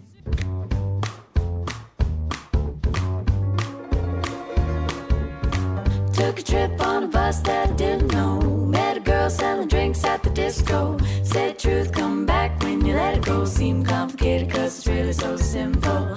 Walking down Young Street on Friday. Can't follow them, gotta do it my way. No fast lane, still on the highway. Moving in and out, no doubt. There's a brighter day. No time to get down cause moving up. No time to get down cause moving up. No time to get down cause moving up. Ah, check out the crabs in the bucket.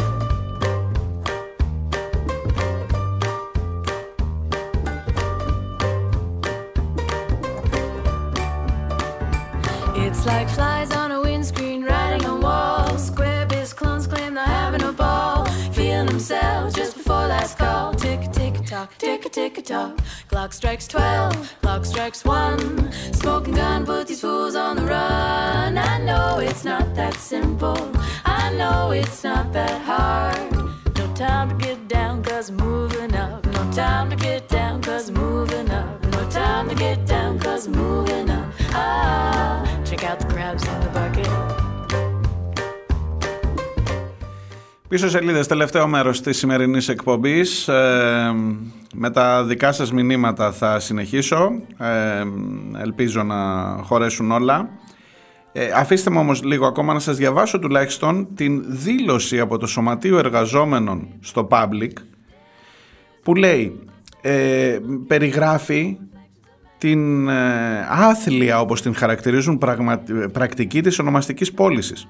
Κάθε φορά που κάθε συνάδελφος στέλνει τον πελάτη στο ταμείο, ακόμα και αν έχει ψωνίσει μόνο μπαταρίες ή γομολάστιχες, θα πρέπει να του δίνει ένα χαρτάκι με τον κωδικό του, ώστε να καταγράφεται από το ταμείο η ατομική του επίδοση στις πωλήσεις. Αυτό είναι το χαρτάκι που παίρνετε. Το εξηγούν εδώ πολύ συγκεκριμένα.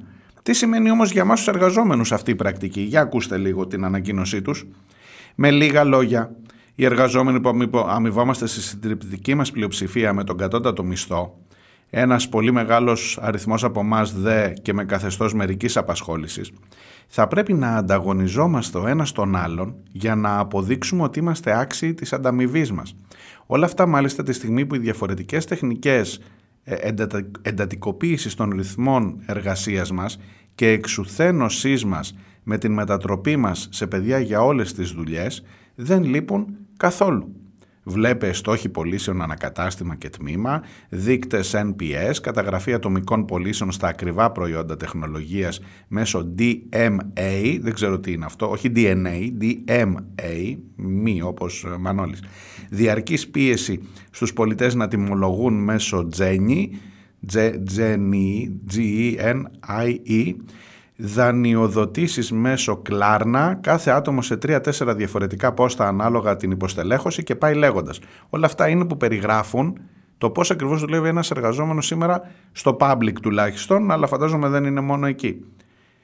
Και εν πάση περιπτώσει ε, έρχονται να εντατικοποιήσουν και άλλο τη δουλειά τους και να κάνουν και τον έναν ανταγωνιστή το άλλο, μάλλον από ό,τι καταλαβαίνω και χωρίς μπόνους, δηλαδή αν έχεις πάει πολλές δεν θα πάρεις κάτι παραπάνω, απλά δικαιολογείς την, το ότι αξίζει την ανταμοιβή σου. Με το να καταγράφεται ότι ήρθε ο υπάλληλος τάδε και σου έδωσε στο χεράκι την μπαταρία. Του είπε αυτή είναι καλή μπαταρία. Αυτή. Ακόμα και όταν τον βλέπεις να παίρνει τις μπαταρίες, πηγαίνει, το έχετε δει και καμιά φορά γίνεται και ενοχλητικό γιατί βάζουν τους ανθρώπους. Πήγα, πήρα, ξέρω αυτή η μπαταρία. Μπαταρίες θέλω γάμο. Ναι, ξέρω αυτό το τύπο, την πήρα, έρχεται ο άλλος. Ε, Μπαταρίες πρέπει να πάρετε και το χαρτάκι για να πάτε ότι και καλά. Και ανταγωνίζεται στο δίνει. Τι, εσύ τι μπορείς να κάνεις στους πελάτες; Να μην το πας στο χαρτάκι, να του πεις δεν το θέλω, μάλλον κακό θα του κάνεις. Ε, δεν, ειλικρινά μερικές φορές ε, δεν, δεν έχεις και κανένα τρόπο, μόνο να αντιδράσεις συλλογικά.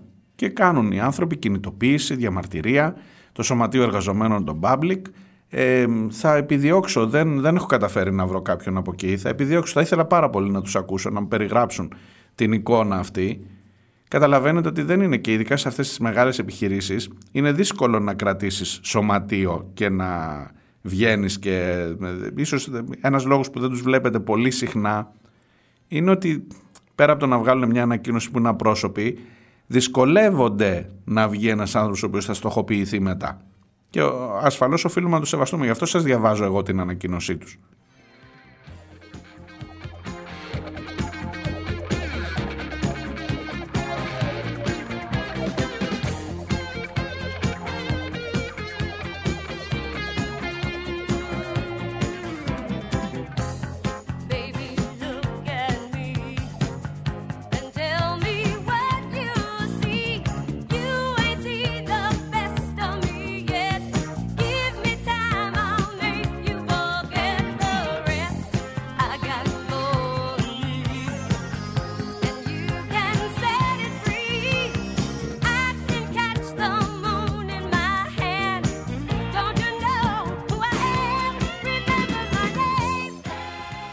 Σωματείο πάντως βάζει πολύ σωστά τα πράγματα και χαίρομαι διαβάζοντας την ανακοίνωσή τους γιατί στο τέλος λέει αυτή η επέσχυτη πρακτική υπονομεύει τη σχέση μας, τη σχέση μεταξύ μας και δεν θα γίνει ανεκτή. Ε, δεν θα γίνει καμία ανεκτή, καμία συμπεριφορά ανεκτή που δεν σέβεται την αρχή της συναδελφικότητας και της αξιοπρέπειας. Δεν δουλεύουμε για την πάρτη μας, δουλεύουμε ο ένας για τον άλλο με αλληλεγγύη και ομαδικότητα και όχι σε βάρος του άλλου. Οι ταμείες δεν είναι και ούτε θα γίνουν οι ρουφιάνοι της εταιρείας κατοχυρώνοντας τα σκονάκια τους, καταχωρώντας τα σκονάκια τους. Καλούμε τους συναδέλφους να μην εφαρμόσουν αυτή την άθλια πρακτική.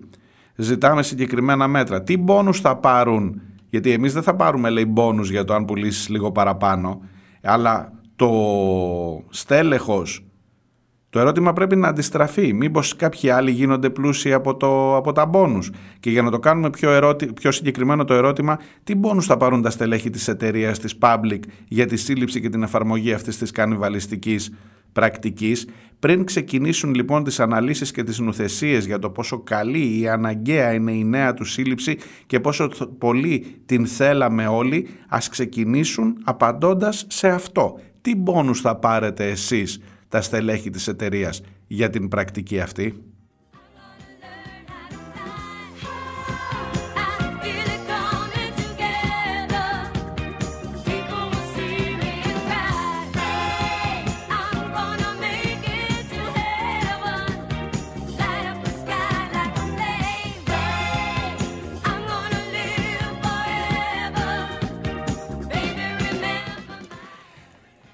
τώρα άσε τον εργαζόμενο στα public, άσε, γιατί και εσύ κάπου είσαι εργαζόμενος, εκεί που με ακούς, κάπου. Ε, τουλάχιστον κράτα τα όλα αυτά. Κράτα τα. Βάλτες δίπλα τις ειδήσεις αυτές τώρα και σκέψου ότι εκεί την Κυριακή που θα πας να ψωνίσεις θα είναι κάποιος, θα σε εξυπηρετεί, θα παλεύει να σου δώσει το χαρτάκι για να πάρει κάτι της παραπάνω ή έστω για να δικαιολογήσει το μισθό του. Την ώρα που εσύ ψωνίζεις, καταναλώνεις, ε, θα μου πεις ο καθένας βρίσκεται και στη μία και στην άλλη πλευρά. Και ο εργαζόμενος τελικά με τα λεφτά που θα πάρει κάπου θα πάει, να- αλλά νομίζω ότι εκείνος βιώνοντας από μέσα βλέπει καλύτερα τι γίνεται. Έχε το λίγο στο νου σου. Έχει το λίγο στο νου σου ότι για να ψωνίσεις εσύ κάποιος δουλεύει Κυριακή, κάποιος δουλεύει με αυτά τα καθεστώτα, τα απαράδεκτα ε, και κάπου δίνονται κάποιοι αγώνες, έστω και το να βγάλεις μια ανακοίνωση ως σωματείο εργαζομένων στα public που ξέρεις ότι μπορεί να έχει κόστος γιατί τα στελέχη που ξέρουν πόσα χαρτάκια έδωσες προφανώς ξέρουν και ποιος έχει βγάλει την ανακοίνωση. Ε, όλα αυτά είναι μικροί μικροί αγώνες. Και στο τέλος της μέρας όπως γράφουνε έχουμε ο ένας τον άλλον οι εργαζόμενοι και αυτό είναι το σημαντικό. Καλό θα ήταν να έχει και σένα λίγο έστω με ένα βλέμμα δεν χρειάζεται. Με, ένα, με μια ευγένεια καταρχάς. Για το ότι άργησε δεν εξυπηρέτησε δεν... ψυχραιμία ψυχραιμία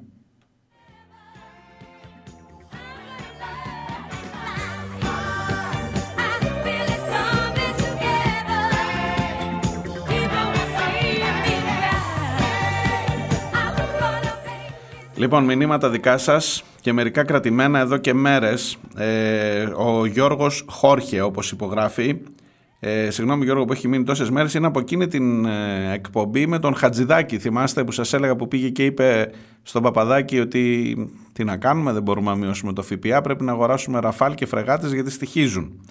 Θέλω λέει να κάνω ένα σχόλιο σχετικά με αυτή τη δήλωση. Το ζουμί νομίζω, ε, και έχεις δίκιο Χόρχε, είναι η ερώτηση του Παπαδάκη ότι άμα μειώσεις τον ΦΠΑ θα αυξηθεί η κατανάλωση και άρα δεν θα χάσει έσοδα το κράτος. Την προσπερνάει λέει πολύ γρήγορα την ερώτηση αυτή και μιλάει μόνο για το κόστος των εξοπλισμών χωρίς πρακτικά να απαντήσει. Αφού ο Παπαδάκης του είπε ήδη ότι και με τη μείωση τα έσοδα, τη μείωση του ΦΠΑ, τα έσοδα δεν θα μειωθούν. Θα είναι και μεγαλύτερα μάλλον αν αυξηθεί η κατανάλωση. Άρα μπορεί να μπορείς να πάρεις και περισσότερα ραφάλ ρε εσύ Χατζηδάκη. Δηλαδή, άμα μειώσεις λίγο το ΦΠΑ, μπορεί να, να καβατζάρεις ένα ραφάλ ακόμα. Γιατί δεν για σκέψει το λίγο έτσι. Στην ουσία αυτό τον ρώτησε ο Παπαδάκης. Αλλά αυτός έκανε ότι δεν το άκουσε. Έχεις έχεις απόλυτο δίκιο, Γιώργο. Απόλυτο δίκιο. Έκανε ότι δεν το άκουσε. Δεν έβαλε κάτω την οικονομία, τα οικονομικά δεδομένα ότι με τη μείωση του ΦΠΑ μπορεί να καταναλώνει και περισσότερο, να πάρεις κάτι παραπάνω και τελικά να έχεις έσοδα ως κράτος και να τα κάνεις ραφάλ, σου λέω. Εντάξει, αφού θέλεις ραφάλ, ραφάλ. Ε, αλλά το προσπέρασε κάνοντας λίγο τον Κινέζο. Λοιπόν, αυτό νομίζω που πρέπει να καταλάβουμε όλοι, γράφει ο Χόρχε, είναι πως οι κυβερνήσεις έχουν πάρει αυτό τον κανόνα που λέει ότι για να μειωθεί ο πληθωρισμός πρέπει να μειωθεί η κατανάλωση. Γίνεται σε όλη την Ευρώπη, απλά όσο πιο μεγάλη και ισχυρή χώρα είσαι, τόσο λιγότερο θα το εφαρμόσεις στους δικούς σου πολίτες και θα φάνε το μεγαλύτερο βάρος οι περιφερειακές οικονομίες.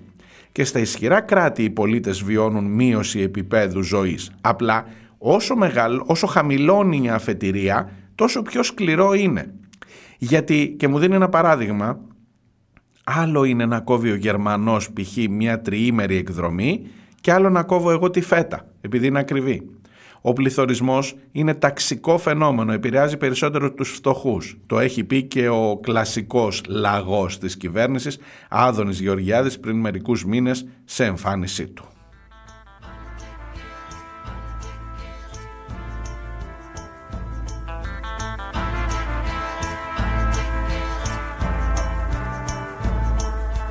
Politic need force, force.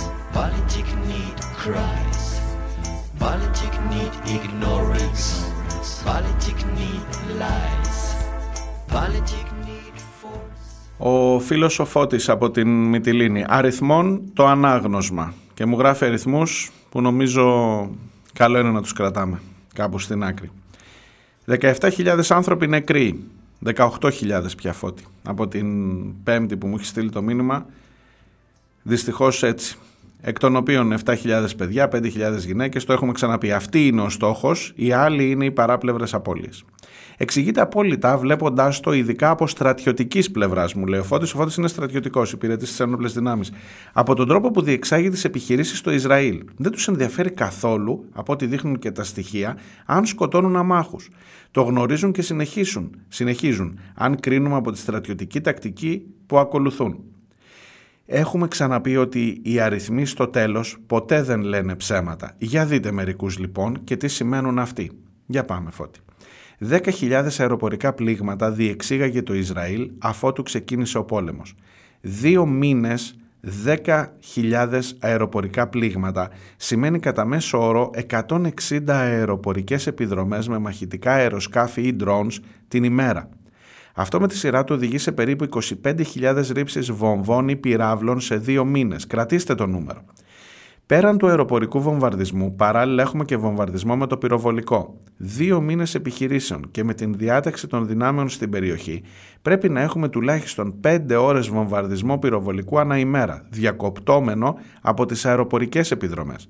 Αυτό σημαίνει περίπου 200 βλήματα πυροβολικού ανά ημέρα τουλάχιστον, 12.000 βλήματα πυροβολικού σε δύο μήνες και όχι τίποτα παλιά σκοπής πυροβόλα, αλλά σύγχρονα που περιλαμβάνουν και πυράβλους εδάφου-εδάφου.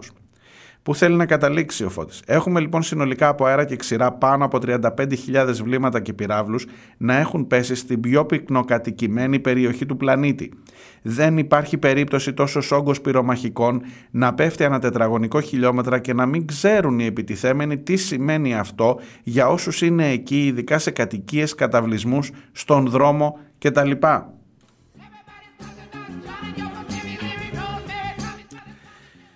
Για να το ξαναπώ να το καταλάβουμε. 35.000 από ξηρά και από αέρα, 35.000 βλήματα και πύραυλοι στην πιο, κατοικη... στην πιο πυκνοκατοικημένη περιοχή του πλανήτη. Είναι αδύνατον, μάλλον είναι ο σκοπός να έχεις άμαχους ως θύματα με αυτή την πυκνότητα. Και στα λέει αυτά ένας άνθρωπος που ξέρει τι σημαίνει το να ακούς για βομβαρδισμούς κλπ. Και, και ξέρει να το μετρήσει με νούμερα. Και σε ευχαριστώ πολύ Φώτη γι' αυτό.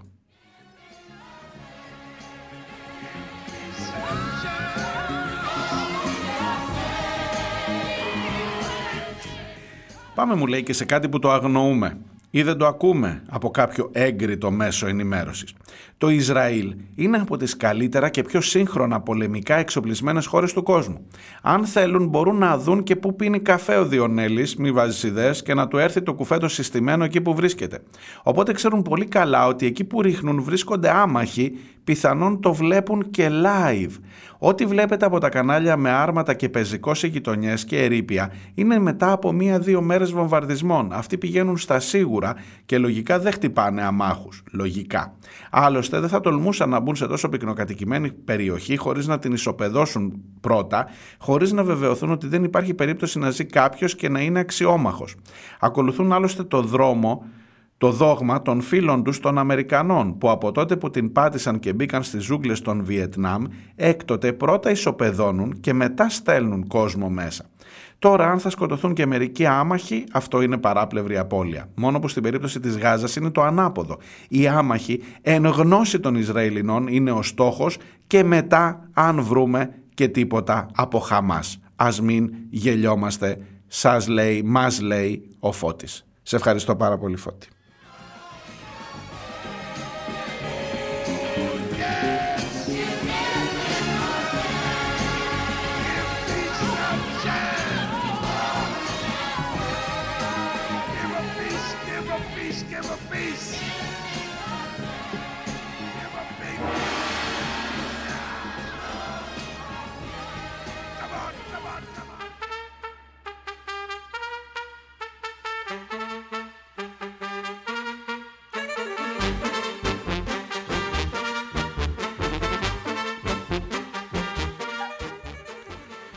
Ο Χρήστος από τη Δράμα. Ε, καλημέρα, Χρήστο. Επίσης με καθυστέρησε λίγο το μήνυμά σου. Συγγνώμη.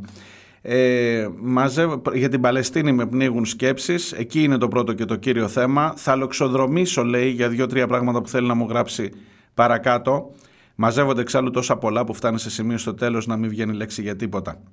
Καταρχήν να γίνει καλά ο αστυνομικός που δίνει μάχη για τη ζωή του. Ακόμα και αν ο ίδιος στο παρελθόν ίσως έχει φερθεί έτσι όπως φέρονται πάντα οι ματατζίδες. Είναι άλλο αυτό, χωρίς αστερίσκους, ολόψυχα να τα καταφέρει. Ο Πρωθυπουργός, παρότι δεν έβγαλε αυτή τη φορά διάγγελμα, εξέφρασε την οργή του. Επιλεκτική και υποκριτική οργή, όμως δεν πάβει να είναι βαθιά οργισμένος. Γι' αυτό θα πάρει πάλι μέτρα, ολοκένουργια, πιο καλά, πιο αποτελεσματικά, όχι σαν τα άλλα τα παλιά, όσο ψηλά και αν βρίσκονται αυτοί που την, που την υποκινούν ή έστω την ανέχονται για την οπαδική βία. Όσο ψηλά, σίγουρα, αυτό ήταν φράση ε, σε εισαγωγικά, γιατί αυτό υπόθηκε από κυβερνητικά χείλη, τα υψηλότερα. Όσο ψηλά σίγουρα, κάποιοι εκεί, εκεί ψηλά έχουν μιλήσει ανοιχτά για μαφία και για υπόκοσμο στην κυβέρνηση. Μήπως για αρχή να μάθουμε ποιοι συντηρούν και καθοδηγούν τους στρατούς αυτούς, ποιοι τους επιτρέπουν να κρύβουν δολοφονικό εξοπλισμό σε γήπεδα, ποιες οι χρόνιες διασυνδέσεις τους με νεοναζιτικά νεοναζιστικά συγγνώμη, μορφώματα. Ο Πρωθυπουργός ανέφερε τον Μιχάλη Κατσουρί ως θύμα οπαδικής βίας. Η ντροπή ίσως κοκκινίζει αν υπενθυμίσουμε ότι δολοφονήθηκε από νεοναζί εξαιτίας της αποδεδειγμένης ανικανότητας και προκλητικής ανυπαρξίας κράτους και αστυνομίας.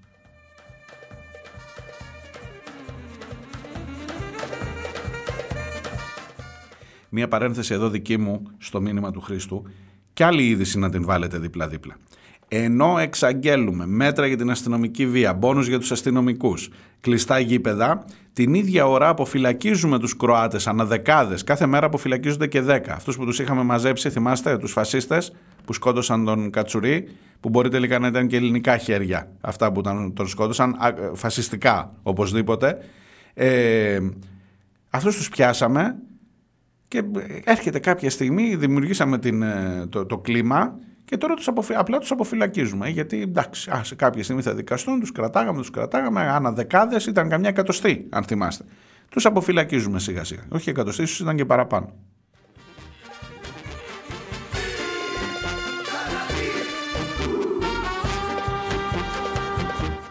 Δείτε το, κάντε το λίγο εικόνα. Βγαίνει ο φασίστας Κροάτης, έξω ελεύθερος, να πάει στη χώρα του πια και περνάει από μια χώρα που είναι κλειστά τα γήπεδα πια γιατί έχουμε να αντιμετωπίσουμε την, ομαδική, την οπαδική βία επειδή τραυματίστηκε πολύ σοβαρά ένας αστυνομικός.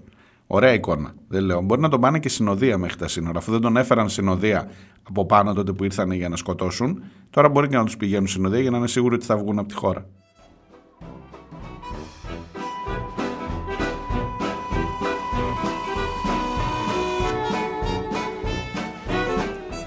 Συνεχίζει ο Χρήστος. Η οπαδική βία είναι πρόσχημα. Δεν υπάρχει οπαδική βία. Οι χώροι μαζικού αθλητισμού είναι αφορμή για την εκδήλωση βίας. Τα πραγματικά αίτια είναι αλλού, είναι δίπλα μας. Όταν νέα παιδιά αυτό επιβεβαιώνεται μέσα από τη βία, δεν το κάνουν εξαιτίας των ομάδων. Είναι σαφώς μεγάλη κουβέντα με πολλές προεκτάσεις. Και αφού πιαστήκαμε με την αστυνομία, η καταδικασμένη, δεν μου κολλάει το άτυχη, γυναίκα στη Σαλαμίνα, προσπάθησε να γλιτώσει από ένα συχαμερό και κυρίως αμετανόητο κάθαρμα. Από έναν ακόμα άντρα σε εισαγωγικά που να γιατρέψει τον πληγωμένο του εγωισμό επιβάλλεται στον αδύναμο, οπλισμένος απέναντι σε άοπλο, τόση ανδρεία. Ένα ακόμα κτίνος που ίσως και το προηγούμενο στην Καλαμαριά πριν λίγους μήνες δεν τον σταματάει ούτε η εικόνα ενός παιδιού που θα στερηθεί τη μάνα του. Η γυναίκα αυτή είχε την ελπίδα ότι η πολιτεία θα την προστατέψει ως όφιλε, ότι η αστυνομία θα κάνει τη δουλειά της σταθμίζοντας εκτός από την απεγνωσμένη έκκλησή της ότι το κάθαρμα είχε προηγούμενη τελεσίδικη καταδίκη πάλι για ενδοοικογενειακή βία. Ξέχασε ή αγνοούσε όμως η γυναίκα αυτή ότι αυτό που περίμενε από την αστυνομία ήταν πάρεργο, ότι η άλλη είναι η κύρια αποστολή της, άλλο είναι το βασικό της έργο. Ναι, η αστυνομία δεν μπορεί να μπει σε ένα σπίτι στα καλά καθούμενα. Απαντά ο Χρήστος στην κουβέντα που κάναμε, αν θυμάστε, με την κυρία Παχιαδάκη από το Σύνδεσμο των Γυναικείων Σωματείων. Βέβαια, τις περισσότερες φορές, ακόμα και αν κληθεί για ληστεία σε σπίτι, μπαίνει αφού φύγουν οι ληστές. Όταν θέλει όμως, μπουκάρει στο σπίτι του κάθε Ινδαρέ χωρίς εισαγγελική άδεια και ξεφτιλίζει στην ταράτσα τρία άτομα. Όταν θέλει, παρέχει πρόθυμα τις υπηρεσίες της σε ιδιώτες ληστές, παραβιάζοντας πόρτες σε πληστηριασμένες οικίες.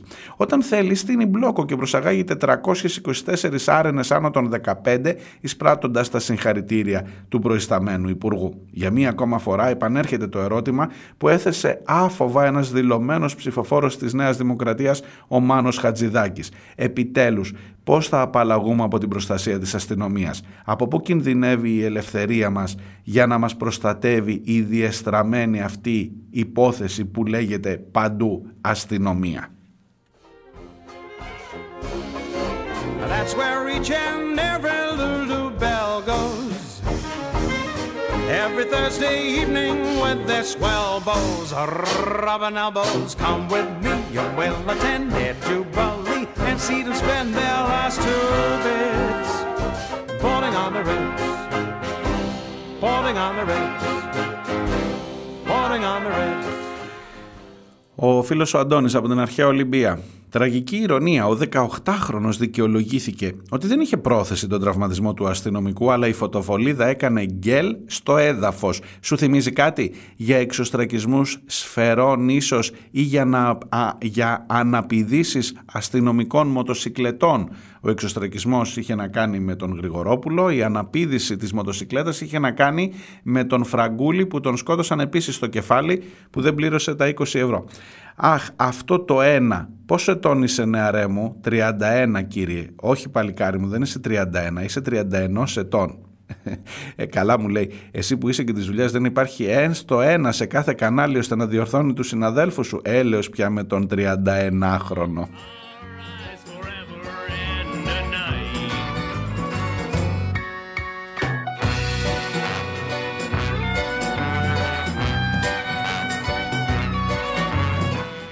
Ναι, Αντώνη, έχεις δίκιο αυτό το 31χρονος πάντα μου χτυπούσε άσχημα και είναι λάθος προφανώς.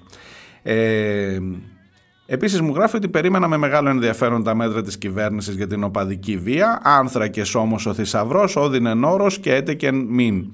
Και εν τέλει πιστεύω ότι όποιος προσπαθεί με τα ίδια εργαλεία, τα οποία ουδόλως χρησιμεύσαν στο παρελθόν να έχει καλύτερα αποτελέσματα στο μέλλον, τουλάχιστον ματαιοπονεί.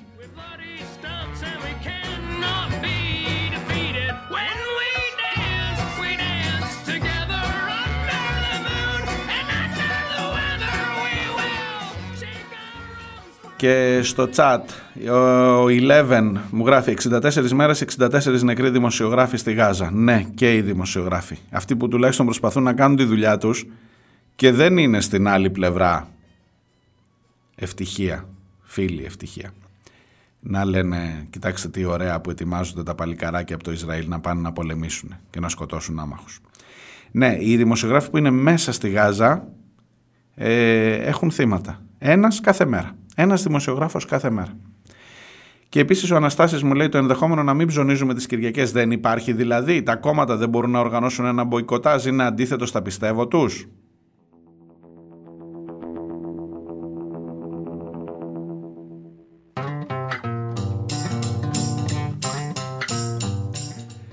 Ναι, Αναστάση, από ό,τι φαίνεται ε, ξέρεις τι, τα κόμματα, μεγάλη κουβέντα ανοίγεις και έχω τελειώσει για σήμερα, δεν προλαβαίνω. Ε, η, η εικόνα της κοινωνίας είναι και τα κόμματα. Η κοινωνία έχει εθιστεί, θέλει, καταναλώνω άρα υπάρχω. Θα καταναλώνεις, θα ψωνίζεις και τις Κυριακές μέχρι να πεθάνεις. Και θα, θα φύγεις και ευχαριστημένος ότι ψώνισες ό,τι μπόρεσες να ψωνίσεις. Άστο, μεγάλη, μεγάλη συζήτηση. Ανοίγουμε. Λοιπόν, τέλος για σήμερα. Νομίζω, νομίζω αν δεν κάνω λάθος και να με συγχωρέσει κάποιος αν έχει μείνει πίσω, θα το, θα το κοιτάξω και καλύτερα, ότι έχουν διαβαστεί όλα τα μηνύματα σας μέχρι τώρα. Ε, αυτά. Θα τα πούμε αύριο ακριβώς την ίδια ώρα. Να είστε καλά, να, να ψωνίζετε πήγα να πω. Να, να προσέχετε. Να προσέχετε. Εντάξει, το ξέρω ότι θα ψωνίσετε και λίγο. Θα ψωνίσουμε όλοι και λίγο, αλλά κυρίως να προσέχουμε και να έχουμε ένας τον άλλον. Γεια. You will get older. You can catch time. You'll have a good life. And then you die.